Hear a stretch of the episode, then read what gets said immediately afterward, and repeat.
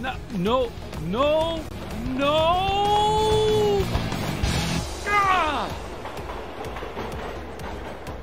Coco Talk would like to thank our patrons who sponsor our show, so our heartfelt gratitude goes out to Al Hartman, Alan Huffman, Alan Murphy, Amigos Retro Gaming, Blair Ledoux, Brendan Donahue, Brian Weasler, D. Bruce Moore, Davey Mitchell, Diego, Eric Canales, Glenn Hewlett, Graham Vedke, Grant Leedy, Henry Strickland, Jason Downs, Jenna Farron, Ken Riker, Kyle Etter, Malfunk, Michael Pitsley, Rick Euland, Paul Fiscarelli, Paul Shoemaker, Paul Thayer, Bob Inman, Stephen Wagner, Steve Batson, Steve Rasmussen, Terry Steen, Terry Steggy, Backyard Shed Gang, Tom C, Tom S, Tim Lindner, Tom Heron, and Tony C. Thank you ever so much, patrons. Coco Talk is an unscripted live broadcast. Anything can and will happen. The views and opinions expressed by members of the panel and the live audience are their own and not necessarily those of the Coco Talk show, its sponsors, affiliates, or subsidiaries. Open minds encouraged, sense of humor recommended. If any off color comments were made, we're sorry. Hi, this is Dale Lear, designer of TRS 80 Color Baseball, and you're listening to Coco Talk.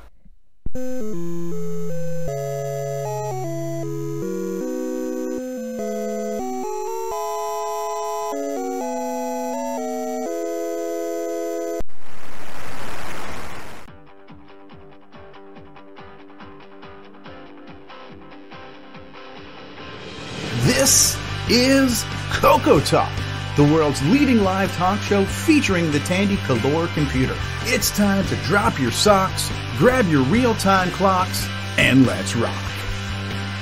Coco Talk is rocking the 8-bit world, keeping the Tandy flame alive. We may be mocked, but we'll never stop, cause Coco Talk is rocking the 8-bit world.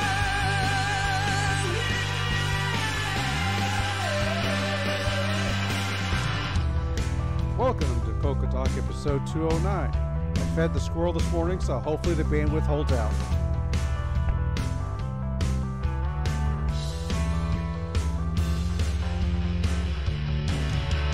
Coco Talk is rocking the 8-bit world, keeping the Tandy flame alive.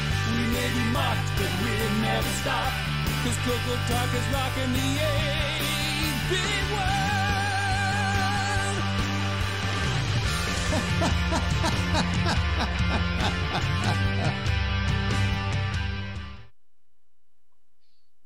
Hello, everybody. Hello. Hey, Hello. So far, we're in the green. All right. Famous last words. Uh, no, I'm just kidding. Mm-hmm. All right. Uh, panel introductions. Looks like we have uh, me in the upper left-hand corner. I got my left and rights backwards the other day. so next over, we have Mark Overhoser. Hey, glad to be here.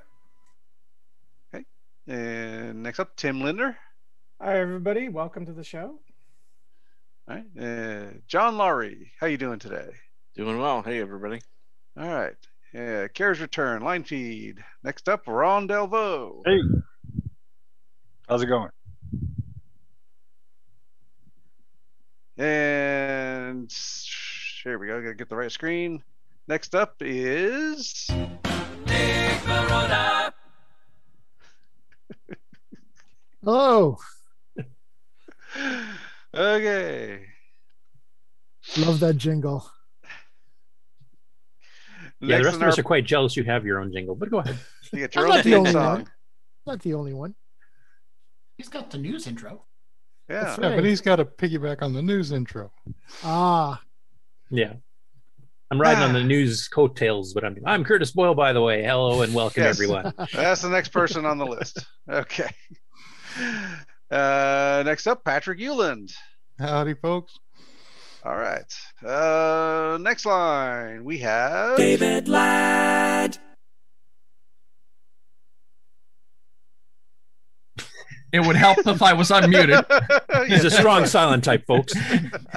Good day, everyone, and welcome to the show. Is everybody ready for this train ride? I hope you are, because we don't even know what's in store for today. So, eh, sit back and wait and explore this together with us. And we'll see where this train ride takes us all. Are we ready? Yay. All right, let's get to it. You're up next, Nick. Uh, Nick Marentes. Who's also muted. Or sleeping. It's only been 209 episodes. You can't expect us to. He's doing right. Australian sign language right now. You just can't see it. Well, next up is the uh, maker of all things switches and also famous for. Stop right there. We have Jason Reichard. Hey, everybody. I guess it's not a jingle, but I'll take it. It's the closest thing I've got. Yeah, Curtis, you've got your alt reality uh, OS, OS Nitrous 9 module. Oh yeah, from the radio play we did.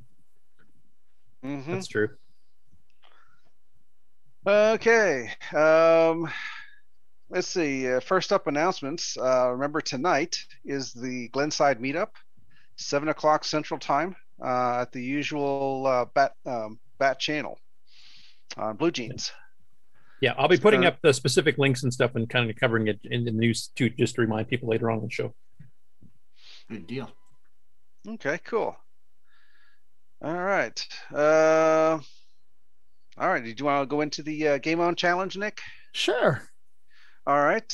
Um, let's see what we have for Coco Thus today. I don't think we have any today, do we? And now, Coco Or do we? Thoughts Do we do? We found something. Samuel Grimes. Oh, cool.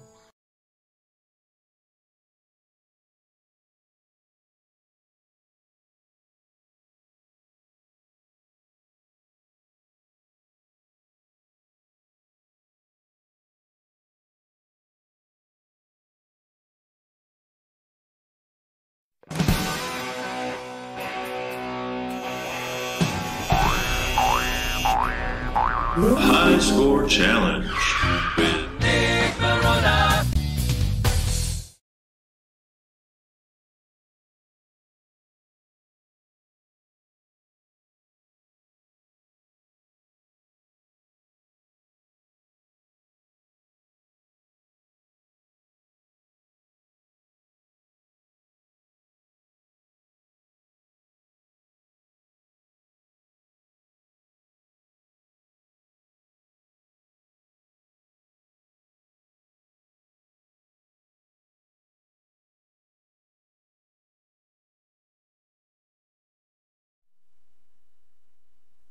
Yep, let's try that again. I think I know where the problem is.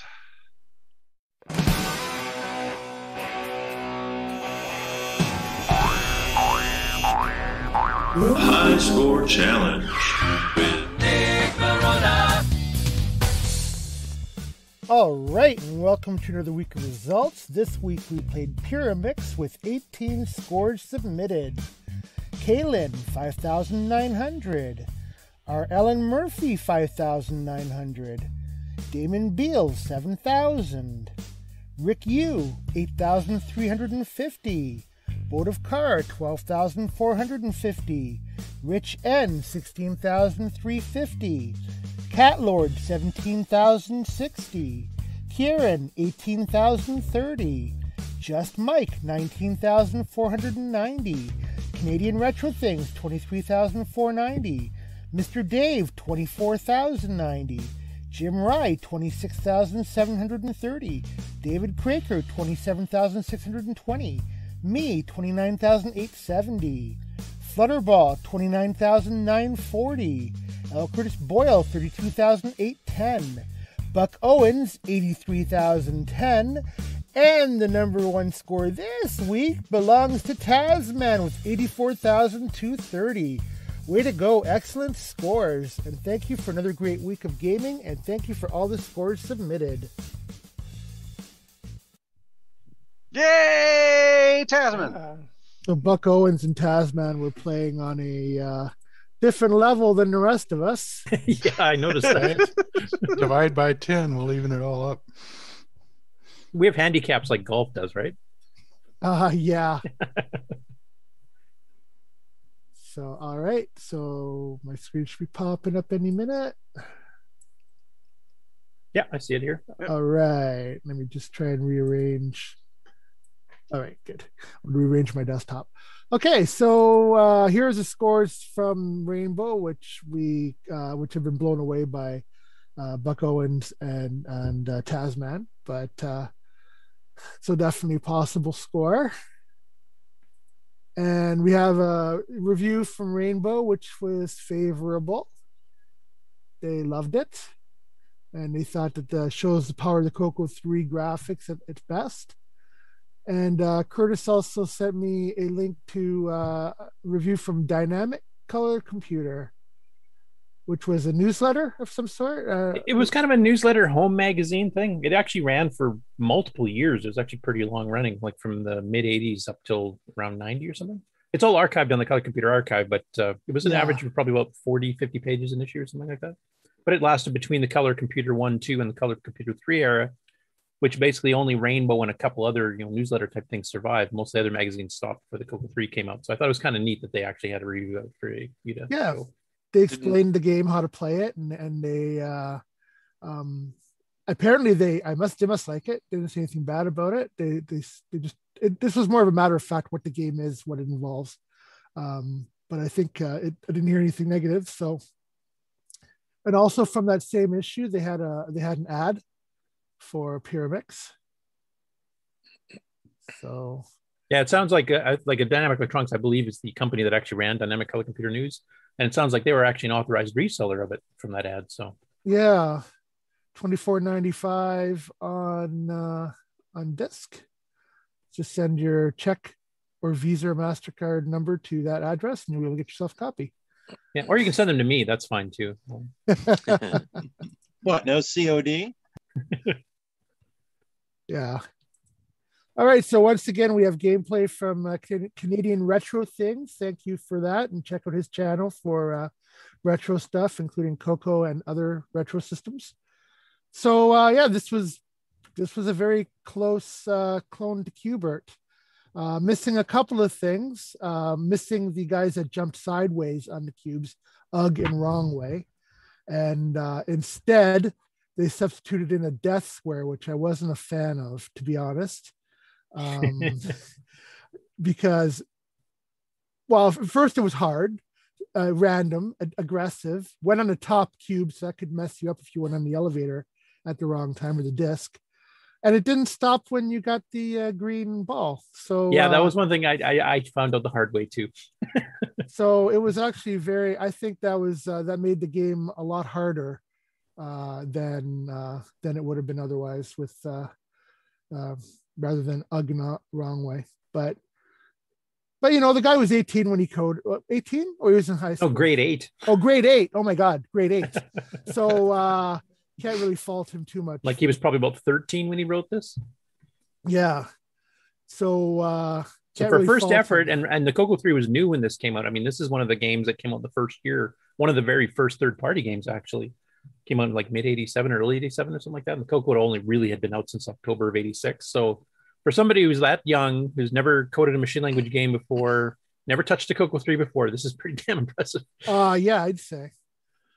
And had a lot of different options for control. You could have it where you have to push the button to jump, where you jump automatically and push the button to stop jumping, or where you just or it just jumps automatically and the button doesn't do anything. So you're just constantly jumping until you center. Yeah. Or So he- keyboard. keyboard or controls, too. keyboard. So he gave a lot of control options. That was pretty impressive. Yeah, and he's got that nice you know, hardware scroll with a the whole triangle uh, pyramid, whatever you want to call it, thing kind of bounces onto the screen every time you start. Yeah. I would have liked uh, my deluxe joystick to have the anti switch. So instead of pulling it towards the center, it shoved it towards the edges.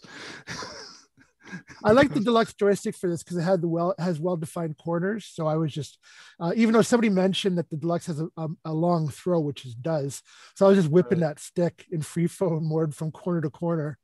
Uh, That's that's why I could have used the anti-centering option to force it to snap to the edges when you started that way. It would have yeah, it would have added quite a few points to my score. I kept falling off in min- in ways I didn't intend to go. yeah.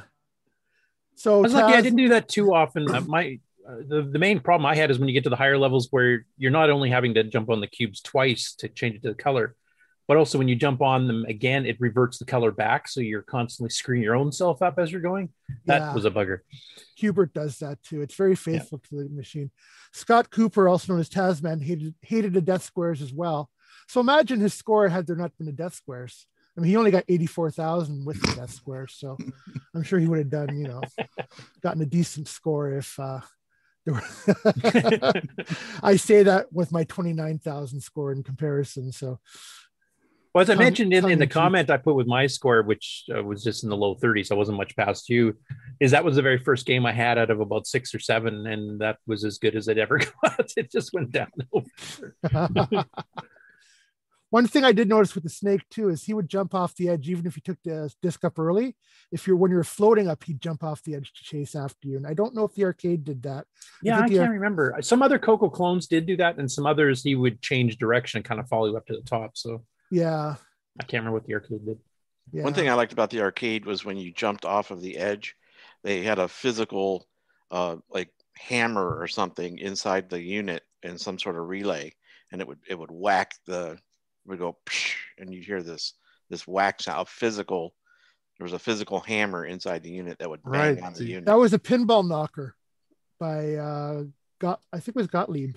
You know the knocker you hear in a pinball when you win a free game and, and yeah. that? Okay. It Yeah. was, a, it was a pinball knocker in the bottom of the case in the bottom of the case that uh Gottlieb put in. Yeah. That's kind of funny. Pinball was dying, and people are looking in the warehouse and saying, "What are we going to do with these 150,000 pinball knockers?" I know. Yeah.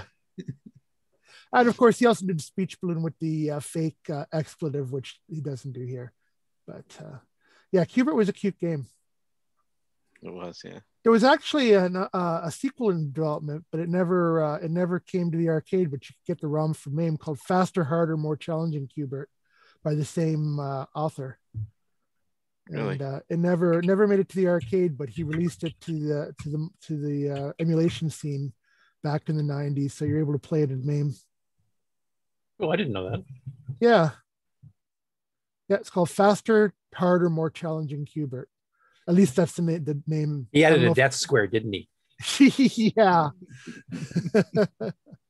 Bastard. And then there was also another sequel called Qubes, which I don't know if you guys remember, where you just had to jump on cubes and rotate them to uh, to uh, make them all the target color. And it wasn't it wasn't a pyramid shape; it was more rows of these cubes. More like a blockhead layout type thing. or- Uh, but they weren't connected. It was it was hard to describe. It was called Qubes, Q U B E S. I used to like that game as well. I know there's a dragon one that's an a higher semi graphics mode. I think it's SG24, so it does like nine colors, but it has randomly shaped. Well, not randomly, they're fixed, but there's different shapes of the cube arrangements for every level. So there's like you know, there'd be a pyramid, might be a block, there might be a thing with little platforms and stuff. So that one's actually quite an interesting one. We'll have to see. if We cover that one at some point in the future too. Done in SG twenty four. Yeah. What's it called? I think it's called Pogo Joe or something like that. It's I, I actually I can show it to you when we get to the uh, the game news because Cuthbert Dragon, after canceling his page and wiping it out, actually uploaded like a couple dozen, three dozen, four dozen videos just this past week. So he's redoing the channel again. He seems to do a cleanup and redo every once in a while. I don't know why. Makes it a bugger to try to find stuff after the fact, but I'll show it to you then. Remind me, John. Okay. Actually, I'm remembering more about that cubes game now. So yeah, they were rows, but the this, the cubes were not connected. They were a bit of a distance apart that you could jump. And as you jumped off a cube, it would rotate. So the object was to jump off the cubes to make them rotate so that the target color was on top. So it was a bit different than Qbert. I'll have to check that out. I, I, I never saw that one to be honest. Yeah, it was a cool game. So uh, I don't believe any ports of that were done for, but that's also in MAME. I, I bow to your arcade knowledge. yeah, I spent uh, a lot of time in the arcade back in the early 80s. I did too, but I, did, I didn't see that one in particular. I guess I guess I kind of got out of going to arcades regularly by about 85, 86, except for the Mm. university one. So my exposure was a bit limited by that time.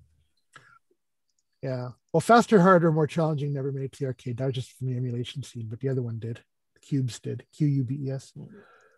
So any, any strategies for this one? Um, Well, I, I watched CRT's video and he liked to leave the top square till the end and just catch it with one of the discs.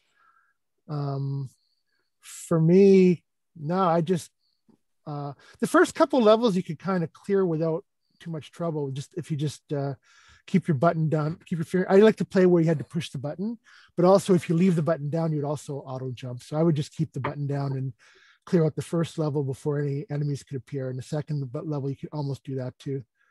Um, avoid that stupid death square. Uh, yeah, I think like in my case, same thing. I played where you had to hold down the button to jump just because that's what I'm used to. Um, I usually, and I don't know why I started doing this on the earlier Coco one and two versions. I think I even did in the arcade too. I don't know, can't remember how well it worked there, but I usually will go down to the left to the bottom and then I just zigzag across the bottom and then come Yeah. back up and start filling it in. I don't know why I do that. I don't That's know if what that's I do too. advantageous. That's what CRT does as well. See, he did that. So uh, yeah, I like to do that as well. Just stick to the bottom. Even when you'd have to do multiple, I would do that. You know, I would, I would Yeah. go back up to the top and go back down to the bottom across. Yeah, I like doing that as well. Maybe it's our uh, OCD where it's you know it's sort of very orderly. Get the Maybe we just suck at arcade games. I don't know.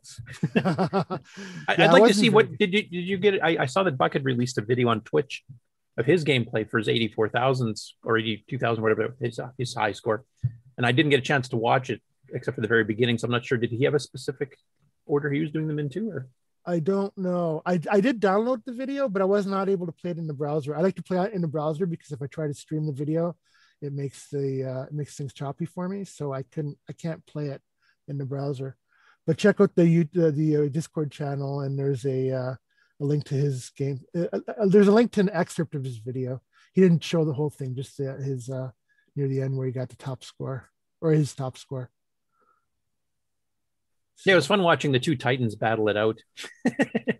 Yeah, Yeah. And the rest of us are battling for table scraps. That's right.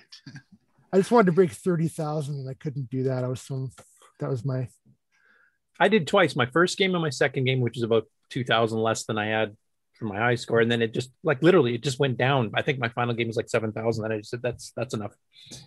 yeah. It's it's a nice game though. It's it's a nice early Coco three game. Uh, The only real fault I have with it, and it's not really a, a fault fault. It's just you know because of what we know later from using FIRQs and stuff here is that the sound could have been I think much improved. Uh, 'cause It's Mm. fairly it's fairly basic, but I mean for something a done by a 13 year old and and two done within the first year, less than the first year of the hardware being released, and nobody you know knew how to program any of that stuff yet. It's a, a darn fine first early effort. I'd say. Yeah, absolutely. I can't imagine uh, running a game like this as your first. Is this his first? We know if this is first, or we just know he was. Well, we know he was in grade eight, so he was early anyway. Yeah. Early in I mean, life. grade eight, I I barely started learning basics. So, Yeah. I mean, granted, it's an earlier era too, but uh, yeah, that's that was beyond me. I couldn't do this even today. Nope. All right. So we ready to talk about next week's game? Yep. Unless anybody else has any tips, tricks, etc. Let's see. Check the Bats and chat. bouquets. Not a whole lot in chat. AC did play this week, but he didn't submit it. He didn't uh, submit a score this week. Just yeah, noticed you're not here, AC. Yeah, there was a couple of comments. Let me find them here. Um, David Krager said 80k is insane. I agree. Yeah, Um, I can't. Scott Cooper, course, hated the Death Square. It's evil. Uh huh. Uh. AC's 8-bit zone commented that you know the, the author Jordan was a prodigy, and that's uh, that's true. I don't think he did anything else after that. He might have done some utilities. or something. I don't think he did any other games. I don't know if Huh. maybe it just didn't sell well, or I I mean, know. piracy was rampant back then. So Yeah. 60 said the random square was the worst. Oh, it's terrible. it would it would appear under you mid jump. Yeah. No, it was it was definitely harder than what it replaced. Those Ugg and wrong way guys. I mean, those were they were you know they jumped on the sides of the cubes. They were a pain too, but I think the death square was an unfair trade. yeah, Def- definitely a challenge. I mean, it was okay if the death square wandered off to the other side of the the, the pyramid and you were you know busy on the yeah, opposite side to it, then you could just wander around fairly well with impunity. But once he was on your side and that's where your last few squares was, it was like, get the heck out of the way. There's no way to. He's not smart and follow you around, so you can't like lure him and then go around him. He just randomly Yeah. slithers around and Yeah. He wasn't on every level, thankfully, but he was on like he wasn't on every round. Like he's not on this round, for example. I don't know if he was just on round two, three, and four, or three and four. I didn't pay attention to. Now, Scott Cooper does have one tip he gave. He said he would leave one square open, and then I would stay at the top and wait for the green guys to boost my score only on the earlier levels. Oh yeah, yeah. That's the only place you got scoring with. Well, jumping on a cube gave you a score, but jumping on a green guys, luring the snake. Yeah, I think that's true score. because I, I did clear the first level just without even hitting anything else. I didn't use the discs. I didn't hit any of the green things, and I think it's twenty five hundred points you get for all the squares. And then one time I did wait, kind of wait around. I got you know both of the green things, the freeze time one and and the uh, what the, the one's called. And then my score is like 3,500, 3,800 because I had used discs and stuff. So yeah, you can definitely boost your score by not progressing to the next level as quickly. Yeah, And then you don't get that stupid death square for longer. So that's a plus. that's true. yeah. Bottom line is we hate that death square. Yeah. We need somebody needs to hack the game to remove that. And it'll perfect. Here's your chance to learn ML, Nick. All right. So thanks again, guys, for this week's uh, result uh, turnout, and uh, I'll reveal next week's game. So I'm kind of bucking the trend a little bit. We're we're actually doing another game for Coco Three, uh, it's a game that was originally on the Coco One and Two, and then it was uh, upgraded for the three. And I'm sure you guys will know what this is. Not a clue. Crikey. Looks like a worthless game. Donut Dilemma by our very own Nick Marentes. I'm So- being hounded by that game. so uh yeah yeah so um yeah this game is available for uh for free off nick's website if you go to so you you go to his site and uh you go to project archive and you scroll down to uh, donut dilemma 2019 and Very then- bottom. Yeah. and then you scroll down to the very bottom and you can down your, so download yourself a copy of uh, donut dilemma coco 3 and it's cool because being, being he one of the things he did for the coco 3 was he put a black border instead of the white border so uh, it's got a nice black border and it also supports joystick which his original uh, game only. did not now there is a warning with joystick it, uh, you either you need a two button joystick or you'll have to use the space bar to fire because the object of the game is to get to the, to get all the flashy there's some flashing spurs you have to collect and then get to the elevator. And then there's a little bag of dough you can pick up that gives you five shots. You can shoot the donuts. Um, or yeah you can shoot the donuts. So uh, you'll need to use uh, to aim with your joystick and press the space bar to fire the, the, the shot at the donuts. But you jump with the button or if you have a two button joystick then that's that's the easiest I, So that's a I bit of a think you warning. just you just hold the uh, second button down or the space bar, and then you just tap the joystick left or right. Oh, And it that's good. yeah, and it just throws the uh, the dough in that direction. oh okay Now, does this version still work on the Coco One Two, or or does anybody want to play this on the Coco One Two? Has to go back to get the Coco One and Two version. Now the Coco one and two version, if you if you scroll up to the to the top, uh, where I do cover the Coco one and two original version, you can download that as well. Oh, But be- between the two games, the scoring is a little bit different. Uh, it's a, I think it's a bit easier on the Coco three one. Plus, you get more lives, um, and it's joystick versus keyboard only. is it on Um, this page I think no, it was on that other page you're on just before. okay Like the main Yeah. Coco. Or On the main, uh, no, yeah, there. So go one? down, go down a bit, just under this. click here to download the original coco 1 2 versions Yeah. So now the original Coco one and two versions used PAL artifacting, so they have a bit of a stripy look to them. That's how the original one was, because on a color TV set back in the day, that actually produced extra colors, like the center part of the screen there, which has got stripes of uh, uh, cyan and magenta, I think. On a TV set, on a PAL TV set, they tended to blend together and made a nice blue. Ah. So, uh, one of the first, or maybe the first, PAL artifact color game. So you had a total of six colors in, in this mode, uh, as opposed to the P mode 4 3. So it looked pretty good. But back, that was for an old CRT TV, which nowadays we've got, you know, proper monitors and uh, the the picture quality doesn't quite represent the extra colors so well. So it's not it's it's still playable.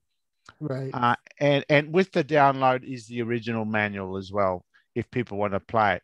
But for this um, challenge, it's the Coco 3 version, which is yeah down the bottom. Yes. It's it it's been improved of, in a few areas. And you can play. But are you allowing Coco one and two people to join in if that's all they have that they mm, can play? The I don't original? think I don't think Nick is no.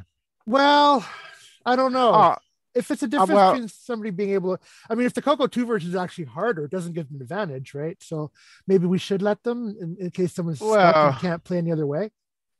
Unless you just have two two score tallies. Yeah, one no, for the co- one for the Coco one and two and one, or or just have it so that with the score you've also put a little marker to indicate which version you got that score Nick, on. Nick, you said the scoring is easier on the Coco three version. It- the scores are the same, but well, for starters, you get nine lives on the Coco. Oh, 3 there you go. Yeah. So we should handicap Tasman and Buck Owens to play the Coco one and two version, and the rest of us poor slobs can get the Coco three version. I say- and at least have a uh, fighting chance I say in play hell. the Coco 3 version because people can use X, not X4, people can use VCC or MAME if they don't have a Yeah, Coco 3. yeah. Because we've done that's that's the same with any Coco 3 game. So let's treat it as a Coco 3 game. And uh Yeah, I mean, I, I would say that anybody wants to play the Coco One Two version, say they only have joysticks for a real Coco One Two, and they don't have one for MAME or something. Then you know, go ahead. We, we want you to participate. We'll we'll do a little asterisk thing just to mention which. yeah, we'll, did. we'll maybe we'll do a shout out to people who played Coco 2 version and and uh and and something like that. I'll f- we'll figure something out. Yeah, and Nick, do you still have the NTSC? Because the Coco one and two doesn't support joysticks. No, it's keyboard only. Right. Actually, you're right. Yeah. Yeah. And then like I- three or four keys at once, I think, or something too. Yeah, yeah. So uh, the manual is included with the download. Um, but uh, back in the day, of course, I could play the keyboard uh, version. But nowadays, my fingers just get tied up in a knot. So, yeah. Now, uh, just one last question: Do you have the NTSC Coco One and Two version still available? If anyone want to try that, I could probably get put that. I know you had it up at one time. I don't know where. It Yeah, went. yeah, I know. I can, I can. Well, NTSC version. All I've done is I've taken the stripes out. That's all. Um, it, it I, I could. I'll try add it. How's that? I'll, I'll make both versions for the Coco Okay, one yeah. and two available. Let's just give people some options. I mean, just to yeah. you don't want to lock anybody out. but for the So, official yeah. challenge, it's the Coco 3 version. It's the Coco 3 one, big, which has, yeah, several features, namely also things like uh, it uses the higher clock speed on the Coco 3. So it's a bit faster and smoother. It also, uh, as Nick mentioned, it's a black background because um, that was one of the things I wanted to. Yeah, because you have a fetish about that. So Yeah, I, I, I hate those bright white or green uh, borders. Uh, I always wanted a black background. And I, I was thinking, I said, well, the Coco 3 can change the border, but it can't do it when it's emulating a Coco 1 and 2. It tries to do it the same as a real Coco 1 and 2, where you can't change the border. But in a GIME mode, you can. So then I thought, I wonder what happens if I actually create a video mode, which is an equivalent to the P mode 3 mode uh, in and on the GIME. And would the game still play? Would it even know the difference? So I tried it, created a, a GIME mode, which was the same res, same colors, um, same position in memory, uh, and uh, the program ran. It did. It, it never knew And no the changes. difference. No changes. No. just just the setup of the graphics mode itself on Yeah. the hardware, and then you're done. So technically, you can take any Coco one and two game that uses P mode three, say, uh, and if if you had the source code to change it so that it opened up a GIME equivalent mode, uh, you could then turn the the border off. That was. But unfortunately, um, yeah, I think it's That'd a bit so late close. nowadays. That would have been good back in the day. Yeah, and if you did do that, you might as well change the palettes to make them a bit more appropriate. Too. Well, that that that's what I did with Donut. I even changed the palette colors. So Yeah. Yeah, there's no magenta. It's orange. Oh, there is magenta. The, the I still got the, bars. magenta, but the uh, the blue background. That's is- different. Yeah. yeah, but but And the that yellow- was the, the yellow that buff. was the blue. That was the blue that you got when you ran the PAL artifact colors. So that that's that's how it looked with the bright blue background. But uh, And you have that kind was- of kind of a yellow and yellowish white. instead of a Yeah. buff. Yeah, it's a nice color that's- set you chose. All right. it's still only four colors, but yeah. Yeah. All right. Anyway, So that's our game for the week. So, like I said, uh, Coco 3 version is the official challenge version. Uh, if there's anybody out there who, for some reason, cannot play Coco 3 version in an emulator or whatever, then uh, uh, um, I'll mention you uh, as a Coco 2 player, but the score won't be in the list and won't be like ranked or anything. All right. So, thank you, Mark Bosley, and thank you, panel, and thanks for everybody who participated this week. And we'll see you next week. Okay. Okay. You are watching Coco Talk, the world's leading weekly video podcast featuring the Tandy Color computer. We spread the love to the past, present, and future for all models, including the original color computer, the Coco 3, and the world-renowned exclusive French Canadian Coco 2. The Radio Shack. Hi, this is Eddie Zerbinski from beautiful Quebec City. Vous écoutez Coco Talk.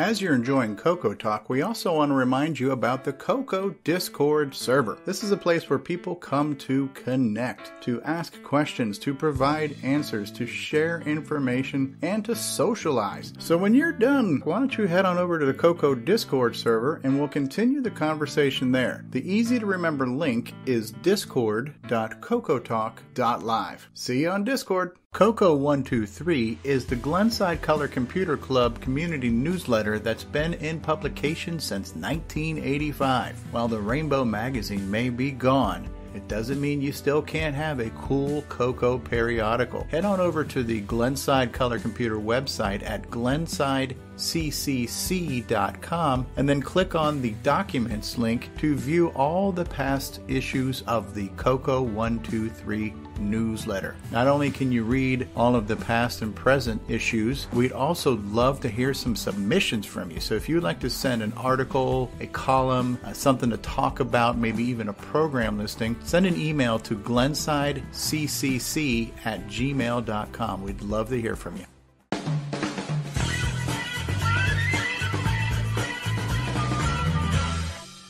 The Coco World Map is a cool community resource where you can view cocoa nuts from around the world. Head on over to map.cocotalk.live and see where your fellow Coconutians happen to be living on the planet Earth. If you would like to submit yourself to be on the Coco Map, send an email to cocotalk at cocotalk.live and we look forward to seeing you on the Coco Map. Hey guys, it's Stevie Strow. and If you've been watching Coco Talk for a while, hopefully you understand that everyone is welcome to join this show. You don't need an impressive resume to get on. You just need to enjoy the Coco and be willing to talk about it. There is no wrong way to Coco. There is no wrong way to be a fan of the Coco. There's no wrong way to be on Coco Talk.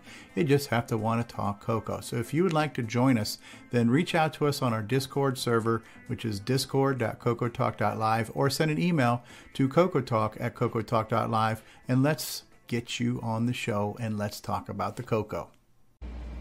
Hi, I'm Tim, and you're watching Coco Talk Live. And I'm playing Daggorath online like that idiot from the book.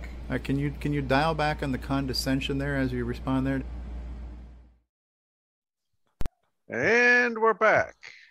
And we've been joined by special guest Ron Klein. Now let me find the button to make him bigger.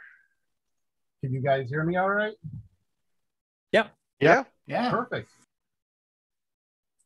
Well, thank you for having me on. Okay, so basically, we wanted to have you on because there was a couple of questions about the Coco Pi and using it specifically, I believe, on the Pi 4.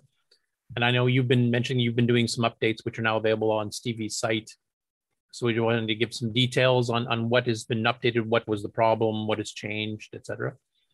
Yeah, there were there were numerous updates I did um, to the operating system itself just to keep that current. And then obviously we keep MAME up to date. XRoar hasn't had any updates recently, um, but a lot of the development tools and things like that I updated. Um, in addition to it, I've added on the Coco Pi 4 or for the Raspberry Pi 4, um, X Windows is back on again. You can actually run MAME under X Windows. And now, because of that, you can run the MAME debugger, which was something some people were asking for. So that, that all seems to be working. And then Stevie wanted the ability to run uh, Quick Basic 4. Um, they do have a Linux port, and that's working under X Windows as well. I think he likes to do some development with that. So um, I went ahead and added that there's numerous script updates. There's um, other options for running uh, the various emulators, like the MC10 still has the MCX128 support that Tim added um, some versions ago. That all works with the built-in PyDriveWire. Um, in addition to that, the regular Java drive wire is still on there if you want to use it. So there's there's just a lot of little things. I've been trying to come up with a change log. And the other big thing as well as um, those numerous changes is I've done some revamping on GitHub for doing updates for the scripts and things like that. So once people download, um, uh, you know, if they download the new SD card image, I think I can update pretty much everything I need to now from GitHub outside of just the OS. So your latest MAME releases, everything else, I've been doing that, but the scripts are all cleaned up and that all seems to be working. So. Okay, and then the issues that a couple of people had had trying to get the Raspberry Pi 4 to work have all been resolved. Or like, is there Yeah. certain updates they have to do of their own stuff first to no, make this it's work? in, or- it's in the latest um the latest version. So it was an it was an operating system upgrade. It was some something they had to resolve to get the keyboard to work if you were running an earlier version of Raspbian. And that seems to be working now. So um, if you download the latest image, it's about seven gig to download. It'll fit on a 16 gig card. I recommend minimum 32. It, it seems crazy. This project's been around for about four years now. And people are like, how can you possibly use 16 gig worth of stuff? it's not the Coco stuff so much. It's it's all the development tools and everything else. And you know, Raspbian, even though you can get a, a light version of it, by the time you add some of the libraries you need for X Windows and, and I make it where people can compile if they want to download some of the projects that people have put out there on GitHub for the Coco. Um, they can do all that and they can compile all this stuff because I've added all the libraries and things that are needed for that. So there's there's actually a lot that people don't use on this project. Um, but from a development standpoint, there is a lot there. Okay, cool. I will mention Ciaran does have a, a kind of a an alpha beta, whatever you want to call it, an update to XRoar for cleaning up the way it reads cassettes. Oh, Uh, okay. Some of the older cassettes that have ghost images. It's directly from his site, but I don't think it's on his main GitHub or anything yet because he's still, you know, experimenting with it, and making sure it works properly. Yeah, So he sends just- me links to his development stuff. I'll have to take a look, and if it's on there, I will. Um, I'll compile one and I'll put it up on GitHub. And when people do updates, it'll it'll pull it right down. Yeah, I'll be mentioning on the news there, so I don't know if you'll still be around for that part, but uh, you, can, you can check it out at where I can Yeah, just I'll tell you now if you want. Yeah. So basically, he said um, it allows some tapes to load properly now if they had some faint ghosting, echoing in the background. The way he was doing the crossovers and stuff was a bit too fussy. And he said he found that actually on a commercial Galagon tape had a little bit of that ghosting in the background. It wouldn't load properly. Now it will. So that's basically what his little patch update is. Okay. Should make some tapes more reliable, basically. Does anybody else have any questions? Has anybody tried uh, the uh, the Coco Pi on a Pi 4 on the panel? I'm still Is on anybody the Pi 3, and I, I enjoy that. Has anybody on the still panel got a Pi 4? I still support the Pi 3. I keep as much updated on that as possible. Just the X Windows part. It, it runs, but you can't run MAME under it. You can't run XRoar under it. Because on that platform, I compile it just for the console. Um, so that's why the Pi, you know, the Pi 4 having some better performance, it allows me to run those emulators now under X Windows. So Or RAM too, right? yeah, you know, RAM wise, I have a four meg Raspberry Pi 4, and that's doing fine. Uh, you know, the eight meg versions are out now. I don't know if there's any benefit for um, the emulator so much, but if you're going to do more on the Raspberry Pi 4, like make it more of a desktop type thing, then I could see where that might be a benefit. What was that, Mark? I didn't catch what you said there. It's gigabyte, not megabyte. I'm sorry, gigabyte. Jeez. Flip- Unfortunately, we flipped back so far between Wow. kilobytes, megabytes, and gigabytes. Yes. Who needs more than 4K anyway? Thank you for the correction. Exactly. Where's my Coco one, by the way? Technically, Well, now I can put my four to good use because it's been waiting for a suitable reason to learn it, and now I've got one. Looks got like you have a Model 100 back there serving something it's propped up like it's busy. Oh, that's that's the three. Actually, I have. Oh yeah, there is a there is a Model 100 there. I have that hooked up.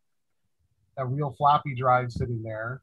Um, a TP10, and then the MC10 there, and then above it's the Raspberry Pi 400. And then um, you don't see it off to the side, but I do have a DMP 130, and I blame uh, Mike Rowan for that because of his um, latest little project with printing. I can't believe I went out and got a dot matrix printer again. Um, but I did, and I I like it. It's the first time I heard the sound. Boy, did that bring back some memories. So, um, yeah, yeah. So it's a neat. Yeah, there was quite a few people experimenting with it. I had a few requests for NitrOS-9 to put in a, an alternate boot with uh, real, you know, printer driver support rather than the standard drive wire. Yeah, printer well, I have the printer, so if you, uh, you know, I'd use it if you did it. You No, still I get guess I'll have to ribbons for yours? I did. Uh, there is a source for ribbons. They're about twelve or thirteen dollars, so they're not super cheap, but they work real well.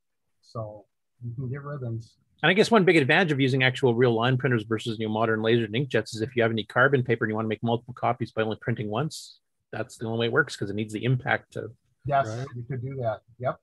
In fact, when I ran out of ribbons for the old DMP 105, I would just stick a carbon in it and print that way. Oh, interesting. Yeah, Good idea. thing- and it's got near letter quality mode if you have the DMP 130, which is fantastic. So what, what's your experience? Did you actually have a Pi 4? Uh, how does it run do running the emulators? Is it just is it basically the same as It- running a it three step does- smoother or does it yeah, have it does advantages? real well. In fact, I can um let me see if I can share a screen here.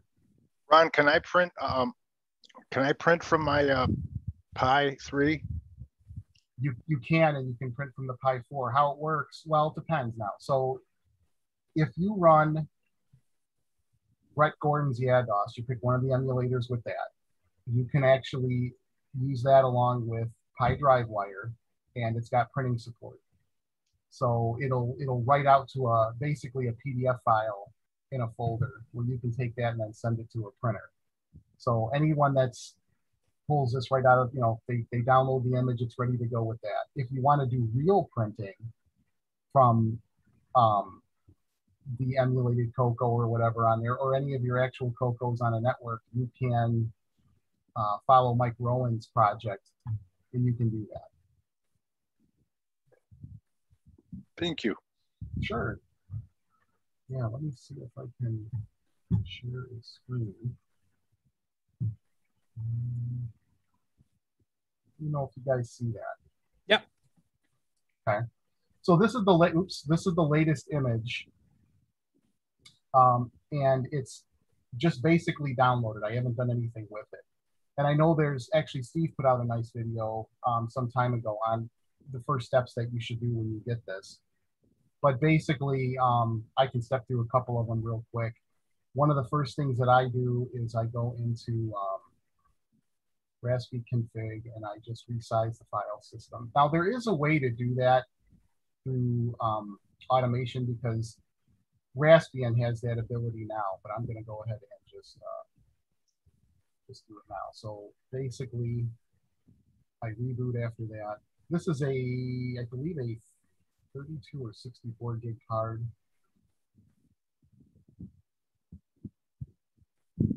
We'll let this boot up. And this is a Raspberry Pi 4.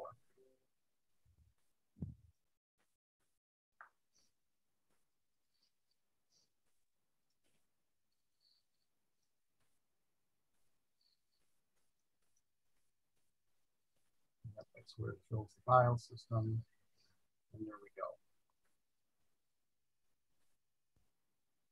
One of the other things I do is I go in, uh, a lot of people, this is another question a lot of people still ask, is about the ROM images. So there's an option right here. Grab all the ROMs. It extracts them, and there you go. Now there is one version of MAME and XRoar on here. I had to save some space. It's the latest version 2.3.0, but you can take this option down here, which is the GitHub repo update. This is anytime I put out updates to scripts, but also it'll pull down. And this is going to take just a couple, maybe a minute or so, because what it's going to do, it's going to pull down probably the last eight versions of MAME and the other previous version of XRoar. And the nice thing about that is if there is an update to MAME, and let's say there's a bug in it, you can go through a menu option and pick the version of MAME or XRoar that you want to run as the default. Um, That's a good idea because we do know that MAME occasionally breaks stuff unintentionally, of course, but uh, yeah, that sometimes takes a couple of versions to get fixed up again, and that Yeah. has affected the Coco in the past.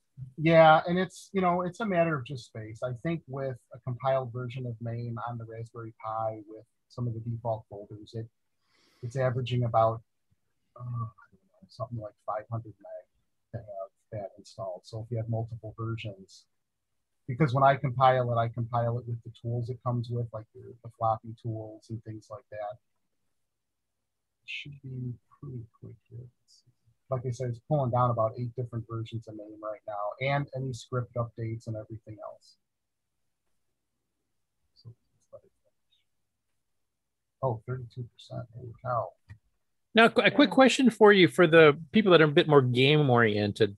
Yes. I know there's a lot of front ends for MAME to make it easier to select game images, like you might have a screenshot of the game or even some sound effects, Mhm. whatever. Since this is now running X Windows and a, a full windowing system, is that something that's able to do on, or will would be able to do in the future on the? Yeah, 4? so there's been a lot of advances in the MAME support on, and I'll mention the uh, RetroPie project. The whole reason that this project started uh, with me is because they were not providing the latest version of MAME. Um, they were using a very old version of MAME, and I wanted to run the latest for Coco emulation. And that led to, all right, how do I compile the latest source? How do I get it to work? Accelerated video libraries and everything else. And that was a great learning experience. And then from there, it kind of just took off for some of the things I wanted. It was a completely different project than RetroPie. There is a person now maintaining um, the latest versions of MAME for the RetroPie project. And the thing is, there's no one out there that's actually providing pre-compiled binaries for MAME for the Raspberry Pi. So with RetroPie, here we go. It's to finish up. The, it's just syncing everything. This is where it goes through and looks at all the available files and scripts. And the first time you run this, it takes it, it is the longest. After this, everything's pretty quick, and then now we're up to date. So if I were to oh, there's something else I want to do. I don't want to get too sidetracked. Yeah, there's a lot of other stuff here. Anytime you pair up Bluetooth controllers, I have a thing where you can save save the information and restore it if you need to. Same with your MAME emulator configuration files and XRoar. There's the ability to save those off. So if you make changes and something breaks, you can restore those. That's all stuff that's part of this utilities menu. There's, there's quite a bit in here. Um, forgot about this. This is something new. So for people that have a Coco and they're connected up to a Raspberry Pi, um, you can load HDB DOS through um, your like a cassette cable. So like let's say somebody's cell phone or whatever to get HDB DOS loaded very easily. That works on this now. There's an application here to play the audio, so you can plug that in, and it's using some stuff that David Ladd set up, which is the ability to load much faster off the cassette. So that's actually kind of a handy thing. You can actually get HDB DOS going now on a Coco that all that you have is maybe a drive wire cable, this Raspberry Pi, and uh, you have no, you have nothing else to. And, and again, this would be more for like a real Coco if you were plugging that into this Raspberry Pi. It works know, under Ron- the. Oh, David, is that you? No, Ron, that's a really good point. That not only is this a a good distribution for uh, people who want to run the emulators, but it's also pretty handy for people to use with real Cocos. Yes, that that's exactly what I was. Ho- I mean, this it really is a great small device. It doesn't take up much room, and again, somebody with a brand new Coco that get off of eBay, they don't have anything yet. If they had a Raspberry Pi and a drive wire cable, they can still enjoy a lot of things from this distribution. So. Um, there is some support I started adding. It's not, there's nothing here yet. It's it's on the menu.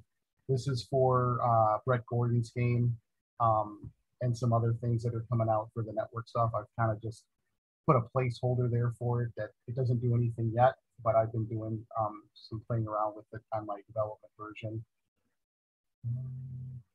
Actually, Mark Oberhoser, you might be able to give us a bit of an update on that too, because you're one of the beta testers on the uh, the network stuff too, aren't you?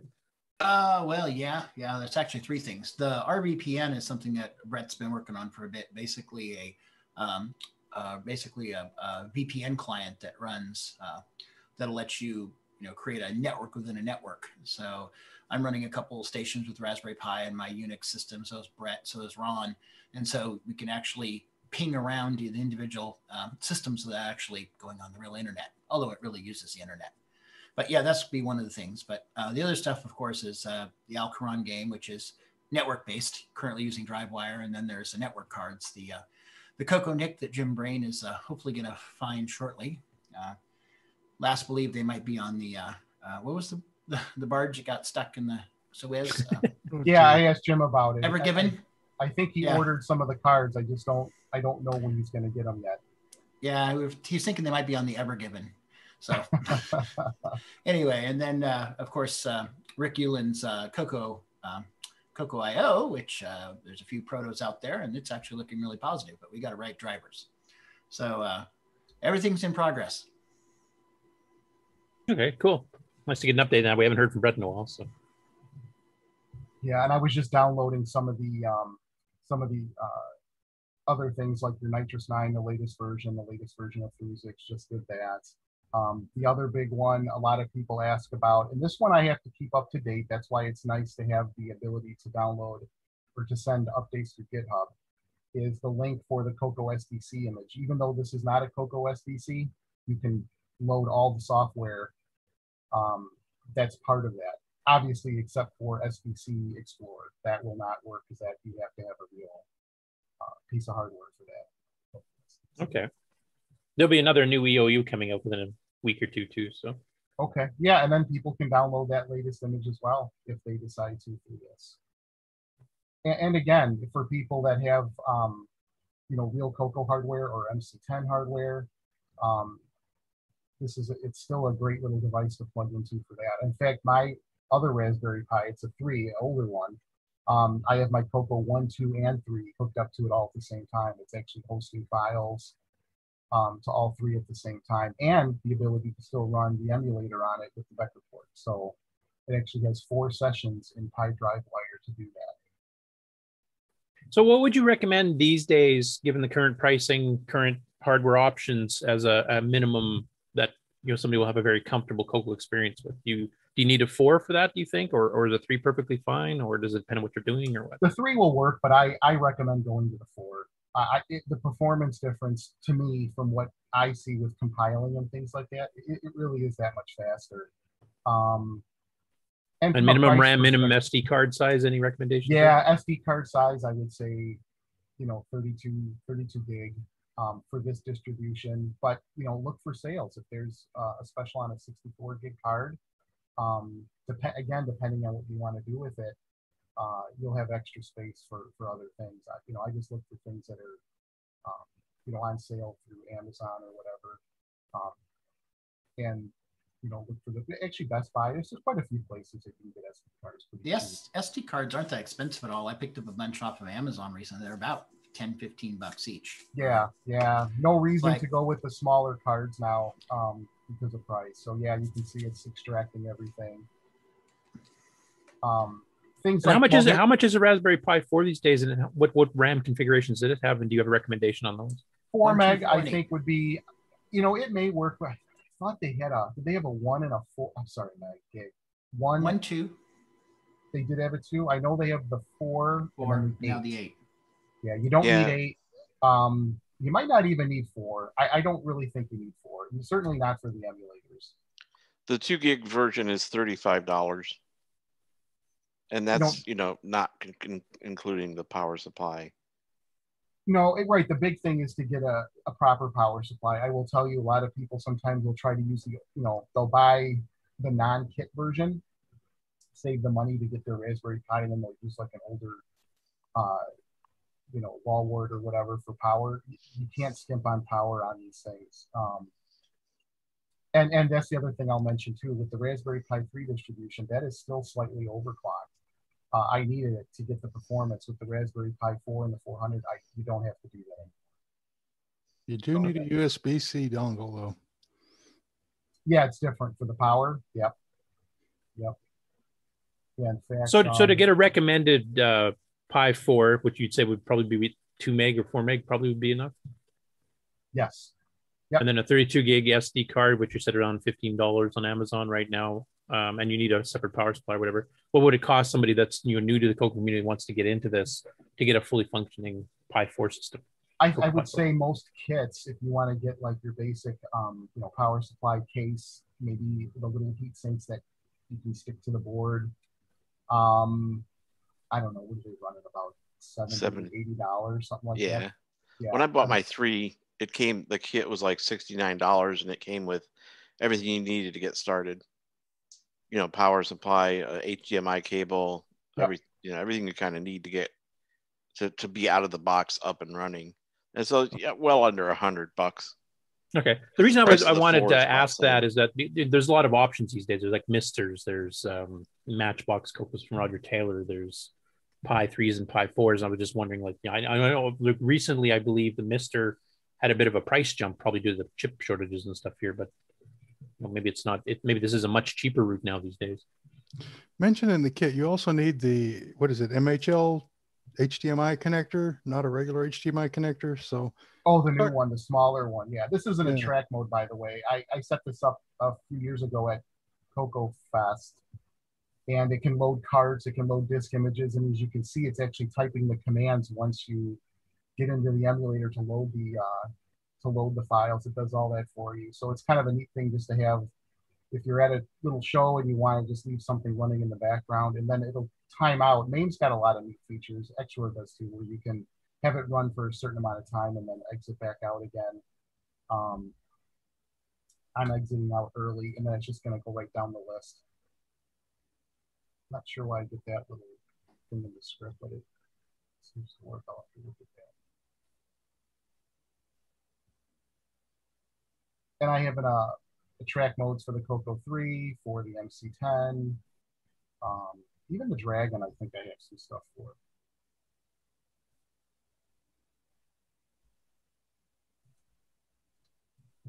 Very cool. Does anybody on the panel have any questions, or anybody in the chat for that matter? If you have any questions, uh, I did see one from Salvador Garcia. I believe two amp power supply is okay. Is that correct? Uh, for Coco or for Raspberry Pi 4, I think it's two and a half. Oh, the other thing I'll mention too is we're talking about real Cocos. Um, this also comes with Jim Brain's tcpser, which is basically a modem emulator. So again, for folks that are using real Cocos, you can either access the internet using PyDriveWire through Mikey's uh, Michael Furman's DW term for the MC10 or the color computer, or you can actually use um, tcpser with real color computers, real MC10s, as long as they're hooked up to the Raspberry Pi. And then um, even Tim Lindner, who's, who's on here, he's done some stuff where we can run disk extended color basic terminal programs, um, some of them, and use it with that same tcpser um, through emulation or real real Coco. So it's, it's pretty neat. Is that emulating the uh, Bitbanger port? Or is that emulating the RS-232 back at that point? Well, for a real Coco, you're not emulating the Bitbanger. What it's doing is you're connected to your color computer um, to the Raspberry Pi through your Bitbanger cable. So that's a real connection, nothing emulated. But then Okay, but from the thinks Bitbanger, not from an a RS-232. modem. Right, right. It, it's actually talking to a, a fake, like a emulated modem. So you can do your outbound telnets and things like that. Yeah, it gives you the AT command set to talk to IP servers. Okay, so you kind of like use, you know, basically a telnet server, but it's using the AT command set to, to get to them type thing.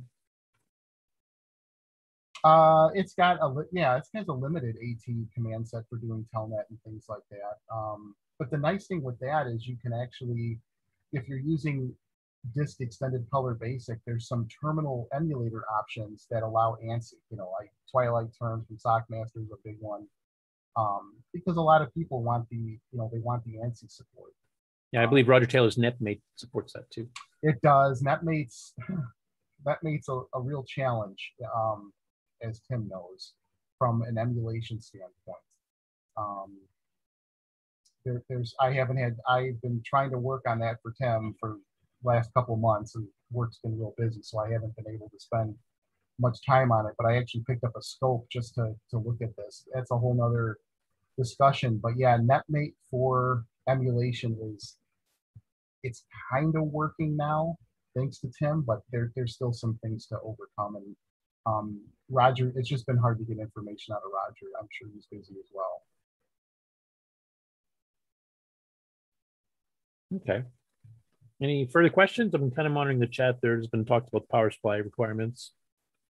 Yeah, and Which for already answered. questions, yeah, the biggest thing, um, again, work's just been busy the last couple of months, but I'm watching the mailing list now more. Um, still on the Facebook um, page for the, the Coco Pi project. So if people do post messages there, even in Discord, I, I haven't been on as much, but I try to browse into those, and a lot of folks on here know how to get a hold of me as well. Um, I try to be as responsive as I can with that. I want to make sure everybody's got a really good experience. Doesn't mean it's perfect. Again, it's one of those projects where I want people to make it their own if they find it interesting and they want to add stuff or if they have ideas. Um, you know, I it's just one of those things where it's it can be a somewhat inexpensive way to get into the hobby with the color computer if you don't have real hardware at this time and the price is going up on everything. Um, not that I'm saying emulation is better than real equipment, but sometimes that's that's the entry point to even get into the Coco hobby. So I think uh, from what I heard, that like I, I haven't followed it myself personally. Maybe some people like Proto in the chat can can verify or not. But I believe like the Raz or not the Raspberry the uh, the Mister actually jumped like thirty or forty bucks here just recently, um, due to chip. oh, that's quite a bit. Well, yeah, you know, I've noticed. Well, look at the you know, without getting too far off topic. I mean, look at the issue that for people with high-end gaming PCs that want you know the upscale or the uh, the video cards, the high-end video cards. I mean, you just can't get them right now, and if you can, the prices are ridiculous. Yeah, I did have one question here from James Jones. He said, "Is Coco Pi 32-bit only? Not sure how far along 64-bit OS, formerly known as Raspbian, is, but it might give some advantage." Yeah, there's nothing in the yeah the 64-bit support is really just um, not anything I've messed with. There's really nothing. There's not much there for it. I know um, Michael Furman was experimenting with running different distributions of Linux on the Raspberry Pi that are 64-bit. I started to go down that path to see if I could compile a version of MAME for it, but some of the video libraries that I needed for accelerated video were not there yet. It's still kind of early. Okay, and further just confirmed. you said the DE10-Nano, which is what the Mister uses, went up by 40 bucks. Yeah, that's that's quite a bit. Hey Curtis, since we're talking about pie, um, is there a Sas- Saskatoon pie or something? Yeah, Saskatoon Berry Pie. Yep, Yeah, is it good? very. What kind of berries? Saskatoon berries. It's kind of a, a smaller, sweeter cousin of the blueberry. Cool. My wife asked me to ask you. Okay. Yeah, no, that's definitely a thing. on- it was on a show. Great. Now you made me hungrier. Yeah. Uh, okay, another one from James Jones. Would it be possible to make a berry bootable version of Coco Pi? I don't even know what that means, but hopefully you do. A berry bootable? I do Yeah. not know what that means. Okay, I don't either. Maybe he'll clarify. and uh, Tom Eric Gunderson says, yes, there's been substantial price jump of the DE10-Nano for the Mister. It's around 170 to 190 dollars now. And you said the pie's around 70, complete with the SD card and everything else, right? Yeah. Well, SD card for a kit like that, you're probably going to get a, a very small one, if at all.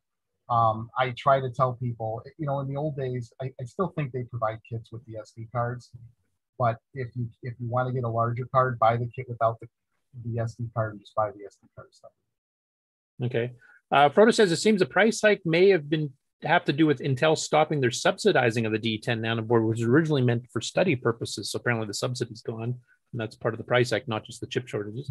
And then James says BerryBoot lets you choose the OS you want to boot, like dual booting Linux and Windows. Oh, actually, I think I did hear about this project now. I have not tried that. I, I'll take a look at. I did see something about that some time ago, so that's not brand new. Um, but I have not looked into it. any. Okay. Any further questions from the panel? Sounds like uh, something for your to-do list then. Yeah, you know, for me, it's just been as I experiment with different things because SD cards, like I said, have come down so much. I just power the unit off and swap an SD card. I mean, the other option now too with the Raspberry Pi 4, I haven't messed with it yet. You can run other solid state storage options besides the SD card, which are even faster and high, much you can get higher capacities out of them from a performance standpoint.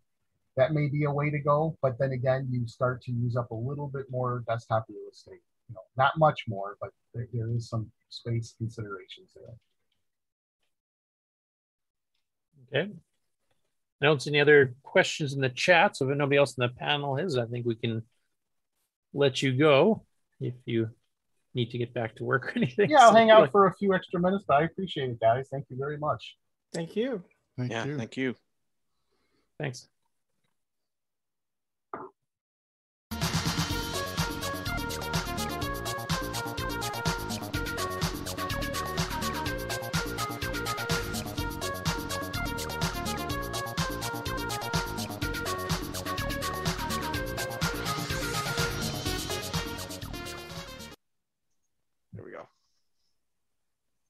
Hey, I can't share yet, so I'm still waiting. Yeah, okay. There you go. Now you can.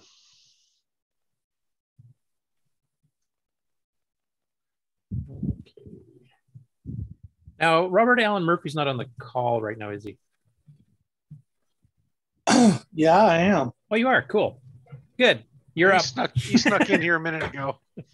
You're up then. This You is your latest uh, supposed to see blog this. update on your on your game project, which I always like prefer to have the original authors discuss it because they know much more how to answer the questions than I do. You weren't even supposed to see this. Where did you find it? Well, anyway, He uh, yeah. So, uh, so yeah, um, a little while back, I got a Mega Mini MPI, and uh, after a rather depressing holiday season, I had taken a break, worked on some RPG projects, but when the Mega Mini came in, I uh, got busy messing with how to program that thing, and I've put some um, test code with some test instrument data and stuff like that up on the Discord and I'm working out uh, because it's a very complex chip to program uh, from basic or assembly. I'm working out an article for the Glenside newsletter to kind of walk through what the, the big difference is. So the core piece of the Mega Mini MPI sound is if you take the equivalent of two AdLibs and stick them in your Coco at once. And programming one AdLib is not so bad. Programming two AdLibs is not so bad either, but trying to choke all that down at once with their very sparse data sheet is really painful. So it took about a week or two to get through all of that and uh, took some interesting side roads down the history of FM sound synthesis and uh, just along those lines and got some working code up. Uh, had some folks check that out. Uh, Tom C, for example, likes to do a lot of uh, MIDI related things. And so he's aware of some of the things that you can get away with with one of these chips. So he was able to, to get some of that working with his Mega Mini. So I was able to get some verification there. So it looks like earlier in my blog, I had posted that the Mega Mini would be the sound chip that got away. I wouldn't be able to include driver for it, but uh, well, then I made a liar out of myself. and then to scroll down a little more, while I was messing with all of that, running across some of the FM sound synthesis stuff, uh, got me back onto how the DAC works and some of the frequency and wave synthesis stuff for that. So uh, I ran across a little bit more of the things that I want to play with there and improved kind of some of the features I want to include in the DAC driver that I'm using. So that was kind of fun. Um, and then I left a little challenge at the bottom of that. And then the last piece of this update is that uh, I was slogging on through the main menu screen, uh, I mean, the main game level screen, and uh, building up those pieces. And that's coming along real well. I'm now working on the random number generator for placing cargo in the cargo holds.